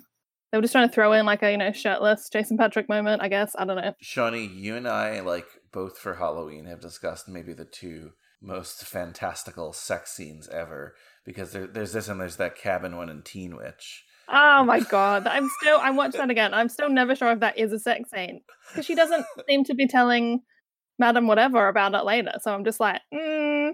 but I was watching it with my mom and she was like, yeah, this is like if this was another movie, they would definitely be having sex after this. But like, but it's like it doesn't because it's Teen Witch and it's like, oh, I'm not doing that. But I mean, yeah, this one, I mean, there's no room for interpretation. No, clearly, yes. clearly that's what's happening, and that's what the clouds are for. Because you know, don't want to like you know go that full on and show the whole thing. And we're just like, we'll cut some just like you know clouds and be like, hey, no, no, nothing, nothing's happening, guys. It's just just like a cloud scene. But uh, I, I'm starting to feel like I should maybe take "Cry Little Sister" off of my intimate mix playlist. Uh, we all have one of those, right? Okay, uh, so never mind. Let's ignore that. So yeah, the, one of the scenes I like most about this movie is is that scene when um, the uh, the gang of vampires try to take Michael uh, to, to to make his first kill, and I think it's it's one of the few scenes in this movie where we actually see makeup effects Mm. on the vampires. Like we see Kiefer and a couple of the others in like their like sort of more animalistic vampire look, and I think they look Hmm. really great. yeah, I think For that those- makeup looks cool. it does, yeah, yeah. Yeah. I mean, it's it doesn't reinvent the wheel. I think it's it's similar to Mhm. other uh, vampire uh, kind of looks, at least contemporary vampires. You know, I've definitely seen other other vampires l- resemble uh, them in that moment before, but. I don't know if I've mentioned this on the podcast. I don't think I've had the opportunity to, but you know, I love practical makeup, and I think this is one of Mhm. those great, great examples of that, uh, especially in this movie. But yeah, I love this movie, uh, or I love this scene in this movie uh, for what it does with Michael, right? Because we're kind of like having fun being a vampire, but now things get serious. Shit hits the fan. He's got to make a decision. Is he going to commit to this lifestyle or isn't he? Because up until this point, being a vampire has been super fun, right? But now, now you got to kill somebody. You know, that's going to be tough. Yeah, I love that scene and how that uh, uh, affects Michael and his relationship to the the vampires. You know, And they weirdly still look cool, even if even after that when they kill all the like skinhead looking Were dudes. they bikers. Yeah, which like you know that's fine. They can kill them. That's that's still cool. they seem a bit awful, but I mean, yeah, they kind of all of a sudden are like the four of them are like lined up, standing like on the top of the hill, and they don't have their like vampire makeup on, anymore, but they're all just like covered in blood and whatever. But somehow they still look cool. Like I don't. They just look like this like cool like rock band like standing on this cliff. And then Michael's like, uh, okay, I don't actually think I was ever really on board with this vampire thing, but then he's like, I am literally not on board anymore. Like I this is not this is not for me. Yeah. but yeah, but that scene is like cool and the makeup. I think I read somewhere that Joss Whedon was kind of inspired by that makeup for Buffy because then the, some the, the vampires look kind of like people sometimes, and then you know when they fully vamp out, they look a bit kind of spooky. I mean, the makeup looks kind of cool on the guys because they still look like them, but then later on when uh, Max has his vampire makeup, um, don't really know what changed there, but he sort of looks a bit like I don't know Herman Munster instead of like a scary vampire. but I don't. That didn't. The makeup did not translate to him, or they did something weird because he didn't really look like himself. The others still looked like them, but and I mean, I never remember the other two vampires' names. Like I know they have names, and I never remember them because like who cares? Because I think I just called the other one like Twisted Sister because one of the frogs calls him that. And then the other one, like, he doesn't need a name because, like, literally he's walking around with this, like, amazing hair and, like, you know, he's the one that doesn't have a shirt. Like, you know, he doesn't need a name because he just is over there looking like, you know, a model over there, which I think he was anyway. But the one they actually kill, our our cool little you know comic gang here, is our boy Alex Winter. oh, Marco. Marco F. Preston the third. Why? I know, he, like, I know he had to go, but I'm still a bit like, ah, it's Bill. Don't do it. don't kill him. But I mean, that's one of the scenes that like they don't throw in any sort of comedy stuff. Like it's just the frogs kind of go in there like we're gonna kill one of them, and then they randomly like climb up and then pick like the littlest one. But then that scene could be like a bit overdone. But I feel like the way they do it kind of works quite well. Like all the vampires wake up and they're screaming, and then Marco's screaming, and then the frog brothers are screaming, and like Right. Yeah. I, I know that in 2020 we know Alex Winter as uh, Bill Preston Esquire. I mean, the time he wasn't. But... yeah, right. At the, at the time, when you look at this group of vampires, you know, yes, he's the smallest. He might be the weakest. He seems like the logical choice in the time at the moment to, to, to kill. Right. It sucks that he became Bill. you Yeah, know? yeah, we didn't know. Um, they didn't know, I should say. They didn't know. But also in terms of the rest of the cast, you know, Mr. Shirtless. I think I'm looking at IMDb. I, I think that is uh, Dwayne. You know, like I think that from a storytelling perspective, they needed somebody to still be a formidable opponent in that third act, right? If it was still, Yeah. if Alex Winter was still alive, what's he gonna do? Yeah, the So, like you know yeah, the stereo bit kind of yeah wouldn't have worked with him. It wouldn't have been like as epic, I don't think. But I mean, he definitely has like the least epic death. But you know, it's just we're, we're building up to that. We're just like you know, Yeah, I, I guess if I could go back and rewrite this movie, I would give because it's Alex Winter, I would give him a more significant death. and then we have like the hilarious vampire feet, which I mean, Oh, every, God, every time yeah. I see those, I'm just like, oh my god, why is? I mean, we, they tried to make the vampire effects look cool the rest of the time, but then we just have these like giant feet. I don't see them for very long, but I see them every time, and I'm like, ah, it's the feet. oh god, the giant feet. But anyway, when uh, they kill Marco, though, I really liked that. Basically, the Frog Brothers, the entire time, are like stone cold about that vampires have to die. Yeah. And when Sam is like, it's my brother, I can't kill him, they're like, oh, we're just to have to go over your house and kill him. You know, they say yeah, things because like he's that. not your brother anymore. He's just like a full-on vamp now. So they're Yeah. just like they don't care whatsoever about the vampires. They're just No, like they and- all have to go. And honestly, up until this point, I kind of was like, they're definitely all talk. They're just kids who are into comic books. When it matters most, are they really to do something like that? And boom, they just, you know, Mm. they just do it. And they come when- out and they glitter blood. Like they're all just like, hey, we are totally down for this. Let's go and get all the others. like they were born for it. Um, You Mm. know, a little bit later, they have they're just all gearing up. The good guys will say. I guess what what'd you think of uh, this whole element of just like getting ready for this final battle? Good guys versus bad guys, essentially. Uh, I like it. It's got kind of a um, almost a, a Home Alone. I was just gonna to say it, that, you know, right? like the- yeah, they're, they're preparing the house and getting ready for these these uh, vampires. They know their weaknesses and they're just you know battening down the hatches. It's pretty pretty awesome. That bit with Nanook is like always freaks me out. I'm like, oh my god, are they going to get him inside? Because for some reason they've tied the dog up outside, even though they're preparing for a vampire fight. So someone might like get the dog, and then they like run out and like you know Michael's out there trying to get the dog, and then Sam's out there and everyone's like screaming like get back in the house. Like that bit always just stresses me out because it's a dog, and I'm like, no, don't do anything to the dog. Just like ah, no dog death. no, no, for sure. We don't. We do not need dog deaths. leave Nanook, please. But I mean, that bit, I think it kind of adds to like the heightening thing because then you're already like on edge, and then they're like, oh my god, when it's when is it happening? When are the vampires coming? Nanook ends up helping with one of the kills, the bathtub kill. Yes, yes, with Twisted Sister or whatever. When he like, you know, I love how he just walks in all like swag, like you know, you guys can't kill me, like garlic, whatever. And then they're like, wait for this, buddy. I've got a holy water bath, and yeah, Nanook just like leaps in and pushes him in.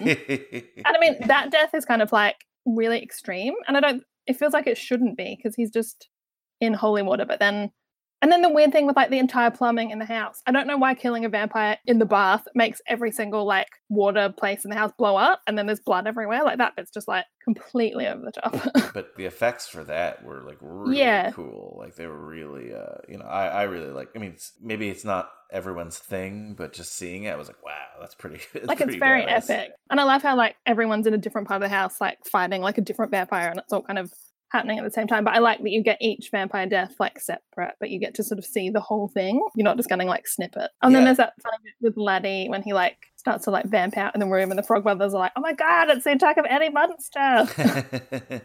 Who is not a vampire, but I always think Yeah. Eddie Munster should be a vampire. But obviously, this movie thinks that as well. So, hey, the Munsters, you should he shouldn't have been a werewolf. He should have been a vampire. But whatever. the epicness of these battles, like you know, bow and arrows, and like Yes. j- just all the tricks of the trade here, and the And the death know, by stereo death. death Oh, by oh, stereo is awesome. bit, I love that bit. And I love that over Is that where that band name came from? but I love how like ridiculous the line is when he walks in. He's like, You missed, sucker.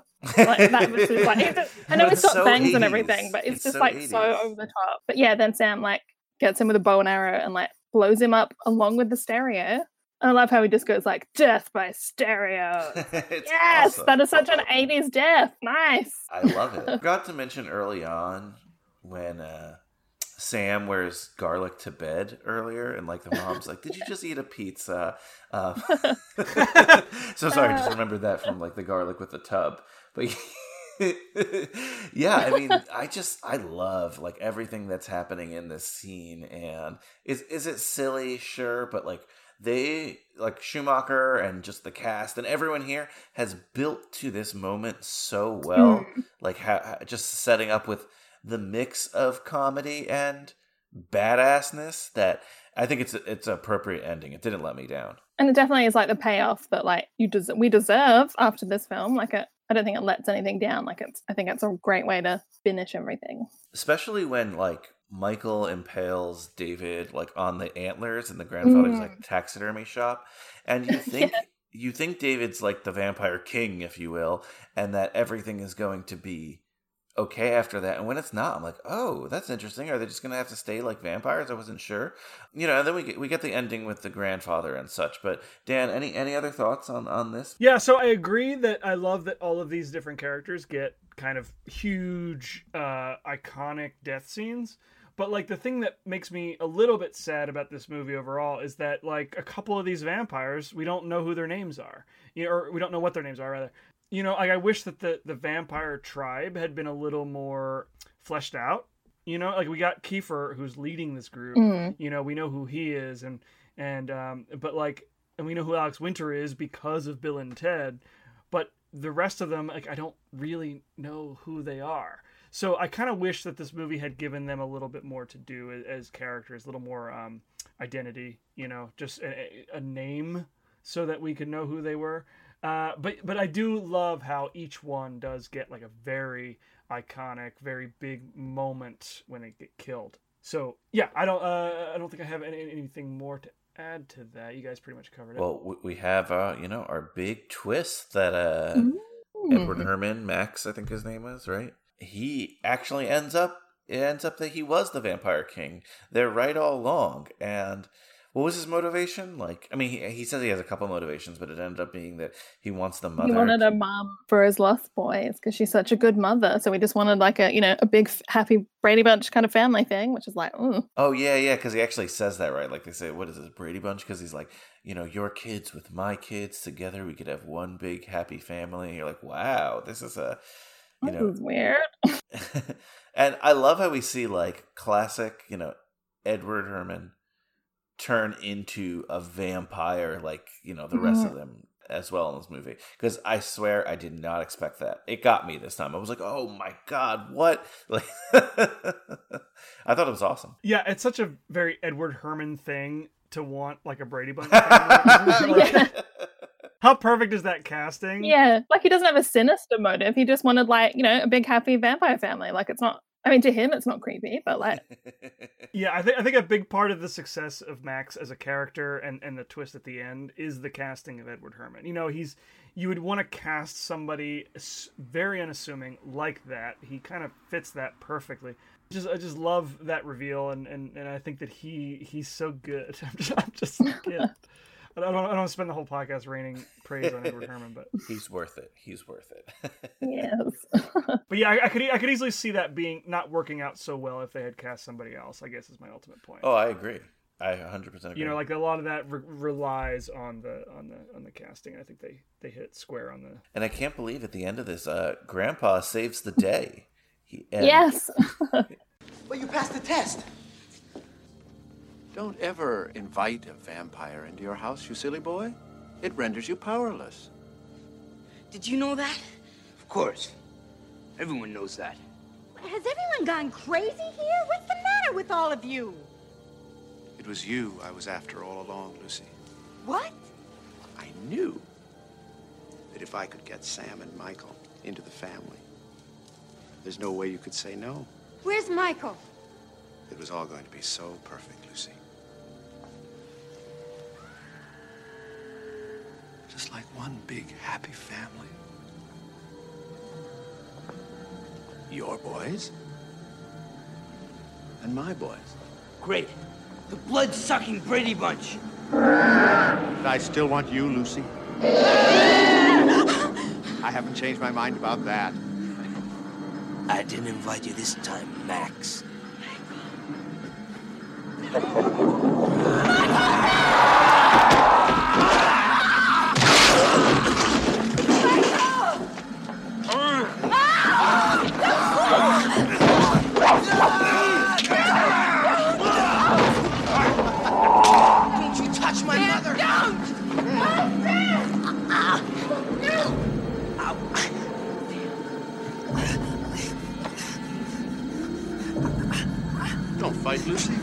so much better if you don't fight. Mom! Mom, don't! Mom! Don't do it, Mom! Mom, don't do it! Mom, no! Mom, no! Mom! Mom!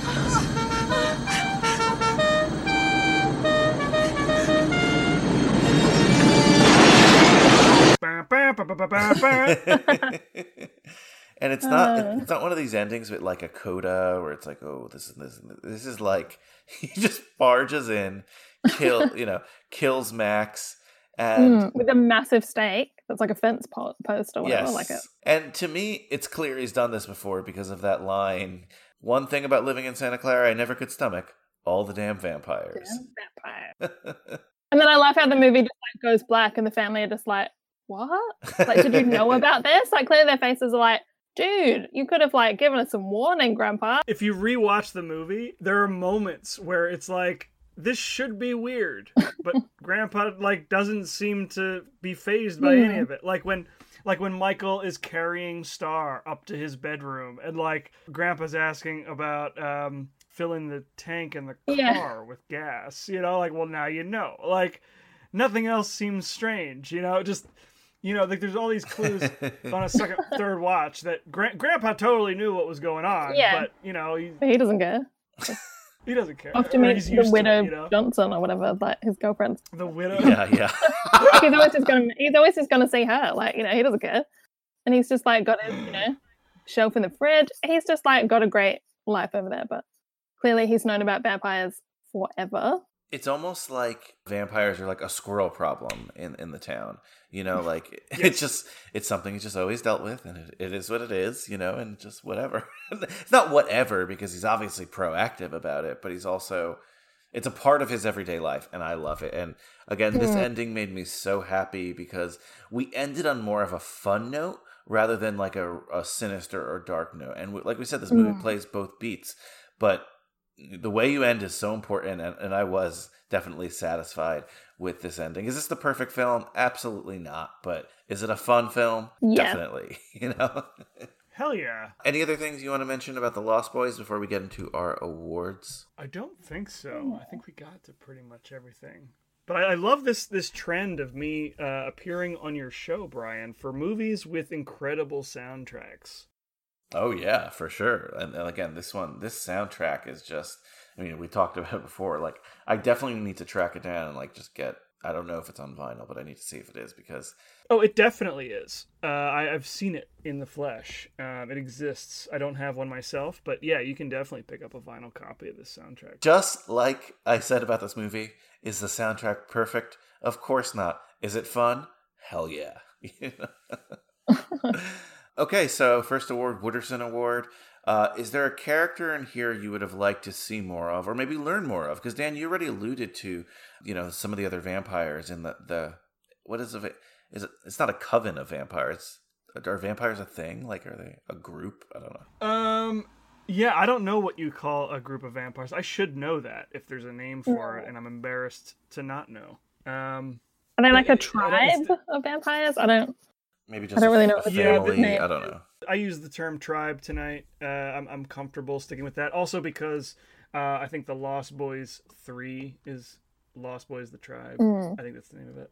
So I'm comfortable using uh, that terminology for it. Uh, but yeah, I, I wish that the um, I wish the vampires had had a little bit more time to be developed as individual characters as opposed to a group. We only really know most of them by the way they look. And um, I think that there could have been some time spent on uh, developing personality, um, giving them sort of I don't know. I mean, I think I think you get what I'm saying. Like uh, that's kind of one thing that I would definitely change about this movie. I think that it works just fine, but you know, I don't like referring to somebody as Twisted Sister. I mean, his name, I think his name's Paul. I just never. It is. For some yeah, reason, I, just don't Paul. even care to remember their names because I refer to them in different ways. You're totally justified, is my point. You know, like we Yeah. don't know what his name is, and we don't know what shirtless's name is. I think they were just kind of like, really, I think he just cast them to like look cool. I feel like that was pretty much the only motive. We just like, we've got two that kind of have characters, and then we just like, you know, these two are just like in the background to look cool and have big hair. I don't know. to echo uh, Shawnee's point earlier on, I think that Star deserved uh, more Yeah. important things to Yes. do. Yeah, she needed definitely more of a character. Is that your pick, Shawnee Star, or is there someone else? Yes. Yes, that would be my pick. Makes total sense. All right, opposite award, Long Duck Dong Award. Is there a character whose omission would make the film better? Anyone uh, you would delete from the film? Doesn't again, as I always say, doesn't have to be because of dated reasons. Just someone maybe storyline you didn't like. I don't know. I sort of don't feel like anyone sticks out but shouldn't be there. This movie's pretty tight in terms of characters. You know, there's not many major characters. There you go. I mean that that's a good sign. I mean, I'm willing. I'm willing to vouch for saxophone player in this movie, so I think we're good. No, he has to be there. He can't not be in the film. Absolutely. You know what? Like, I- I'm going to go back to our Wooderson Award and I'm going to answer for once. And I want saxophone player in the film more. Maybe 30 seconds? Yes. Maybe. Maybe he's a vampire. 45. Yeah, That maybe. a fun twist. He's the vampire king the whole time. yes. so there, there is a line of Lost Boys comics where he does become like a vampire hunter. Oh, really? That's awesome. Yes, That's the sax man on the boardwalk Ah. becomes a major player in the Lost Boys comics. He's got a couple of stakes in the saxophone. He just like whips them out. Ugh. Could you imagine? Ah, or he just plays like a really big note and they just like shoot out at the vampires. But- All right, we know we have answers for this next one because we've already talked about it. But Cameron Fry Award. Did anyone look too old to be a high schooler? yes. Yes, they did. well, here's the question: Vampires don't age. yes. So, like, do we have to hold vampires to this same standard?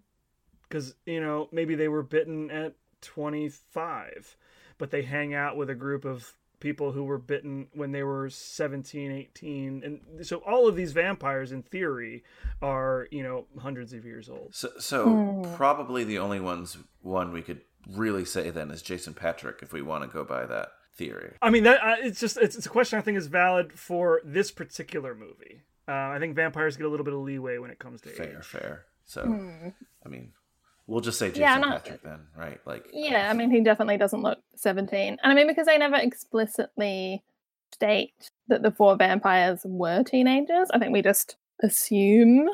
But I mean, I think because they never say, I think maybe we can get away with the fact that a couple of them probably look about 30. But I mean, hey, that's yeah. they never like say that they're teenagers. I think they just We also, yeah, we don't see them in high school like writing their homework down and like, you know.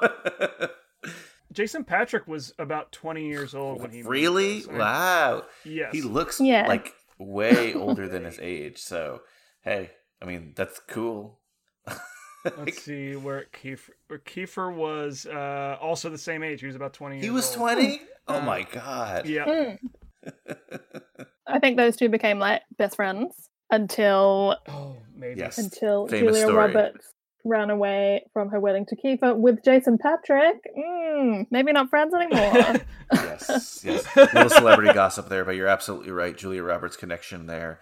She left. Yeah. she left her engagement with Kiefer Sutherland for Jason Patric. So well, I think that she was actually going to marry Kiefer like two days later or something. Like it was Crazy. like pretty close to the actual wedding, and she's like, "Hey, Jason Patric, friends with Kiefer, let's run away." that story got really popular when like Runaway Bride came out because like obviously Yes. she's in that. People are like she was a runaway bride once, you know. I mean, I feel like Garry Marshall wrote that on purpose and then went, "Hey, Julia Roberts, you want to do this?" And she was probably like, "I hate you right now because you know that's what everyone says about me."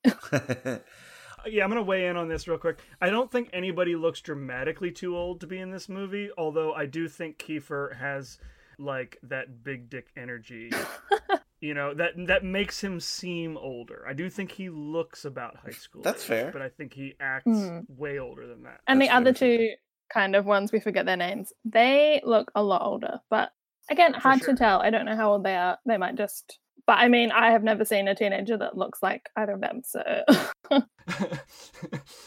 All right, now it's time to give our weekly grades, and of course, on High School Slumber Party, we grade things from an A plus to F scale, and it's just on enjoyment or whatever you want to grade it on. I really don't care, but uh, we always compare to the Rotten Tomatoes, and Rotten Tomatoes, I was surprised uh, by the positivity because a lot of people shit on this movie, so I thought it might have more of like a 50-50 scale, but 76% by the critics, 85% by the audience, so people enjoy this movie.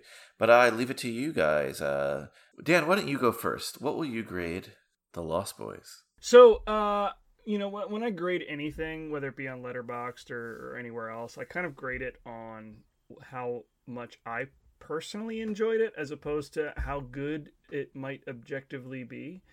And uh, I think I'm gonna give The Lost Boys a B plus. I think that it it um, has definitely definitely has some room uh, for improvement, as I've sort of illustrated uh, already in the conversation. But um, I think that the the fun factor is definitely there and definitely bumps it up a little bit. So definitely like hard B plus for me. Shawnee? Um, well, I'm just gonna go a full on A plus just for enjoyment. Nice. Every, I mean, every time I rate this on Letterboxd, I give it five stars just because, like, it's my favorite. So, like, you know, A plus all the way. I know it could be improved in some ways, but like, as it is, it's just great fun, and I just I love it. So, yeah, A plus. love it, love it. Okay, so I actually gave it a B plus as well. I really didn't even expect to give it a score that high because again, I I don't know. I don't know why. But Shawnee, you've really, you know, I'm so happy someone gave it an A plus here. That's awesome. I'm so happy it gives you that joy. But yeah, this is a really fun movie, guys. If you couldn't uh, tell by how happy we are talking about it on this podcast, uh, definitely, definitely a recommendation. Uh, Mm. But we, of course, have to do our special recommendations like we do every week. Uh, you know, the three of us, we're going to have this slumber party together, and it's a- Lost Boys theme slumber party, if you will. and uh, Mhm. you two get to pick one movie each, but we're in this blockbuster or movie rental universe where we can pick any movie that we've ever wanted and we, we get to the front counter we see the sign that says rent two movies get one free. Uh, and i say dan you pick one. Shawnee you pick one. Bring them to the counter. And these are the three we're going to watch with the lost boys. So shawnee this time why don't you go first? What are we watching along with the lost boys All right. Well, I'm going to pick another vampire favorite. I'm going to pick What We Do in the Shadows, which is not scary at all, but it is absolutely hilarious. Love and it. also, it works because there is a Lost Boys reference. Because uh, one of the vampires likes to whip out the uh, biscotti trick, where he like turns it into worms. So um, I love that. So um, yeah, we're gonna go with What We Do in the Shadows, just to like mix it up a bit, because it is absolutely bloody hilarious. So that's my pick. how about you dan So I, I thought about two. I didn't know if you would give us one or two picks for this. One of my initial choices was going to be Near Dark because it's essentially the same plot, uh, but done in a very different style. But I'm not going to go with that, though I do think people should check that one out. My official pick for this will be the movie Us, Jordan Peele's Us. And the reason why is because uh, it makes reference to a movie being shot by the Carousel on the Santa Cruz Oh. boardwalk in 1986. So, um, yeah, I frequently will double feature The Lost Boys and Us for that reason. Like, it's very clear that they're like, oh, hey, they're shooting a movie over by the Carousel. Maybe you can go be an extra. Like, it was, they were shooting Lost Boys so yeah, that's an, another movie, another horror film that was shot in the Santa Cruz area. Um, that uh, you know, I just I think is wonderful. Um, so that would be my theme, is sort of Santa Cruz horror. Great, love it. Sounds like an interesting triple feature, and so we will give a, a special mention to Near Dark. You've recommended it a lot today, so maybe it's not on our triple feature, but maybe if we stay up late enough, if we can't quite go to bed, we'll watch Near Dark as well. So well, I only mention it because of the you know, how similar it is, and it came out in the same year. So it's like it's one of those weird coincidences where very similar movies came out the same year, you know, but they're they're a little different. Um, I would say it's definitely worth checking out if you've seen The Lost Boys and have not seen Near Dark. You uh, owe yourself that experience, I think. Well, one more thing I just wanted to talk about. Speaking of other films, is uh, and Dan, you alluded to it before. This film, The Lost Boys, has two sequels, right? I didn't know that. Yes. Mm. Uh, I wanted to say it had three, Oh, but I, might. I, I don't know. two. Um, has either of you seen any Lost Boys sequels? It seems like they were made a, a long time after the first one, so I'm not sure. Yeah, I haven't they're seen any, but I think the Coreys are in one of them. Maybe the second sequel. But I think everyone said they're really bad. But Yeah, so uh, I think the only real connection from movie to uh, to movie to movie is that Corey Feldman is in all three, Mm. and uh, Jamison Newlander, who played Alan Frog, is also in all three. Really? Um, yeah. Well, there's not much else he had going on. Oh yeah, Lost Boys: The Tribe, and then Lost Boys: The Thirst. And Corey Haim appears in the third one, but they are clips from the first film, so it's like archived Oh footage. boy, okay. Good. we'll give those. the first line of one of the like, Wikipedia summaries for one of these films is in Washington D.C. Edgar and Alan Frog interrupt a half vampire senator who's killing a congressman to finish his transformation. Okay. Very- hmm. well, don't let that tarnish the Lost Boys for you people. This was a pleasure, and it was a pleasure talking to both you, Shawnee, and you, Dan. It was this was a great little trifecta for the Lost Boys.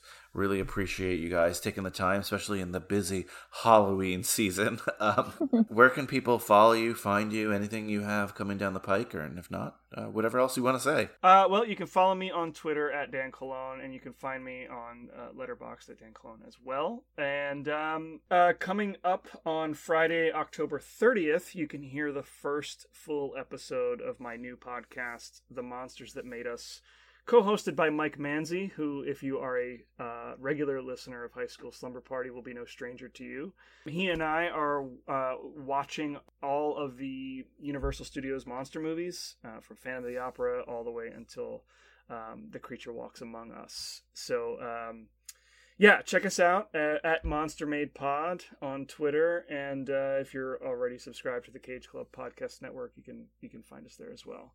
But I'm really excited about that. So, um, if you're into horror and, and old monsters, that's definitely uh, should be should be a lot of fun. Awesome. Definitely looking forward to that. That's for Mm, sure. Me too. Uh, uh, Sh- Shawnee, that reminded me. So that same date, this coming, this upcoming Friday, I'm actually talking Hocus Pocus on this podcast, and I know that's one of your Oh, favorite yeah. films. so, of course, you know, mention where people can follow you and find you. But why don't you uh, give the slumberers out there a quick, like, one minute or two minute or even even if it's just 30 seconds i don't care why they should do their homework this week and watch hocus pocus because it's one of the best Halloween films ever. That's uh yeah, because it's just fun. It's another one of those films that people for some reason just take the mick out of it all the time. I keep seeing all these stupid like articles about like is it objectively a good movie and then people like nitpick all of the like technical around it. But like it was made for kids. It's a Disney movie. It's just fun. It's just fun. It's set on Halloween, so I always watch it on Halloween. And you know, it's just great fun. And the witches are played like perfectly. Like Bette Midler, Sarah Jessica Parker, and Kathy Najimy are just like amazing. So it was great just for that. And it's like a fun Kenny Ortega film. So if you're into his kind of films, it's great fun. And yeah, I just love it. So and I've been to Salem. I've been to a couple of other places where they filmed. So like I am all about Hocus Pocus. So definitely check it out if you have never seen it. But I hope everyone's seen it. and, and you're currently a sanderson on twitter right Yes, I, I always change my name to Shawnee Mead Sanderson on Twitter every year just because it's fun. And it's a Halloween surname that people will actually get what I'm referencing. and I'm also on Letterboxd as well. But I pretty much just tweet about every film that I list on there anyway. So there's a lot of crossover. But yeah. Well, guys, honestly, thanks so much. If I don't talk to you before the holiday, happy Halloween and uh, hope you have a fun, safe, enjoyable holiday. Happy Halloween. Happy Halloween. What a great episode! What a great film! I can't believe I gave it a B plus because this whole time I was here thinking like Lost Boys, it's at least an A minus. So I'm going to bump up that score to an A minus. Once again, thank you, Shawnee. Thank you, Dan. What a fun, fun episode. And oh my god, while listening back to that, I forgot.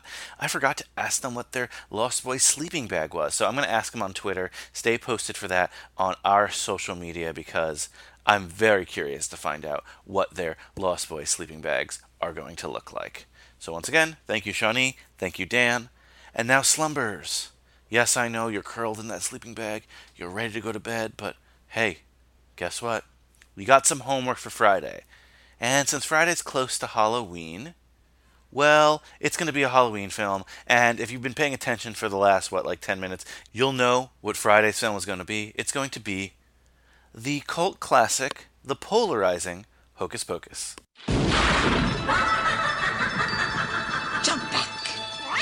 Twist the bones and bend the back. Here to take up the Malika Mystic. Back in 1693, the people of Salem, Massachusetts Witches? Yes? thought they got rid of the Sanderson sisters for good. We shall be back. 300 years later, it's Halloween Eve, and they're back. Uh-oh. We are home. Are you broads a little old to be trick-or-treating? We're talking about three-ancient hags versus the 20th century. How bad can it be? Now they're digging up old friends God, what a stench. and running amok, Amok, amok, amok, amok, amok. looking for the one thing they miss most. Who stayed for supper? I'm not hungry. Oh, but we are. Oh! Only one boy has the power to stop them Prepare to die again! You have no powers here, you fool! before all Salem falls under their spell. Hello, you. Walt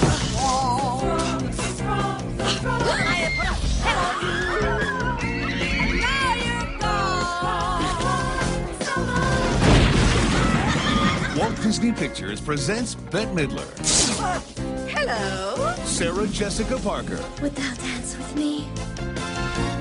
and Kathy Najimy. Hocus Pocus. Into the night! They love to fly, and it shows. Good night. Sleep tight. No screaming. So I'm really, well, um, yes, I'm excited about this episode. It's a movie that so many people talk about that I've seen a couple times, but I'm not necessarily on the Hocus Pocus bandwagon. I hope to get on it by Friday. But there is someone who's very close to me who is on the Hocus Pocus bandwagon, and I never really wanted to do this, to be completely honest with you.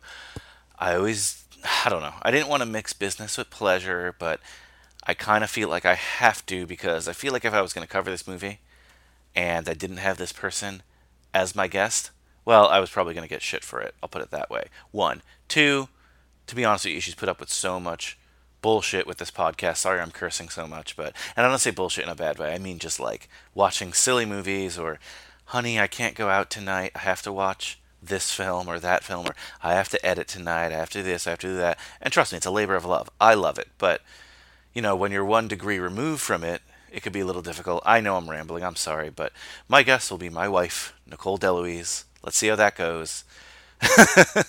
I just hope we're, uh, you know, we're civil during it.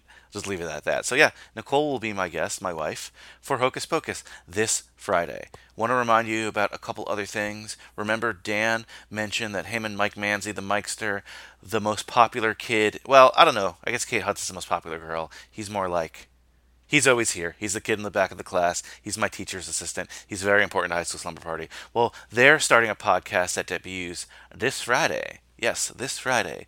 And it'll be The Monsters That Made Us. They'll be covering the Universal Monsters. Check that out at cageclub.me. That's cageclub.me. And once again, I want to remind you to check out Christian Larson and his wife Alyssa's Kickstarter page. We'll be posting that on social media. Definitely check it out. I'm so excited about it. They're trying to build and open a theater in Peekskill, New York, and it's a theater up our alley. It's nostalgia. It's a bunch of stuff. I guarantee they're going to show some high school films. I can guarantee that. Check it out. And one more thing before I let you go. Remember, life moves pretty fast. If you don't stop to look around once in a while, you could miss it. And let's leave you with People are strange, but not by the doors. Echo and the Bunnymen from the Lost Boys soundtrack. Later, dudes. People are strange when you're a stranger. Faces look ugly when you're alone. Women seem wicked when you're unwanted. Streets are uneven when you're down, when you're strange.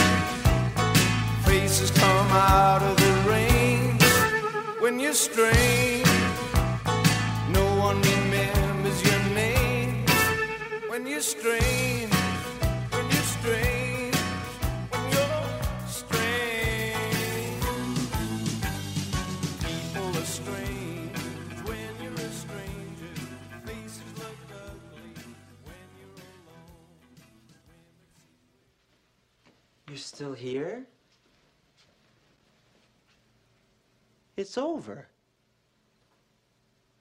Go home.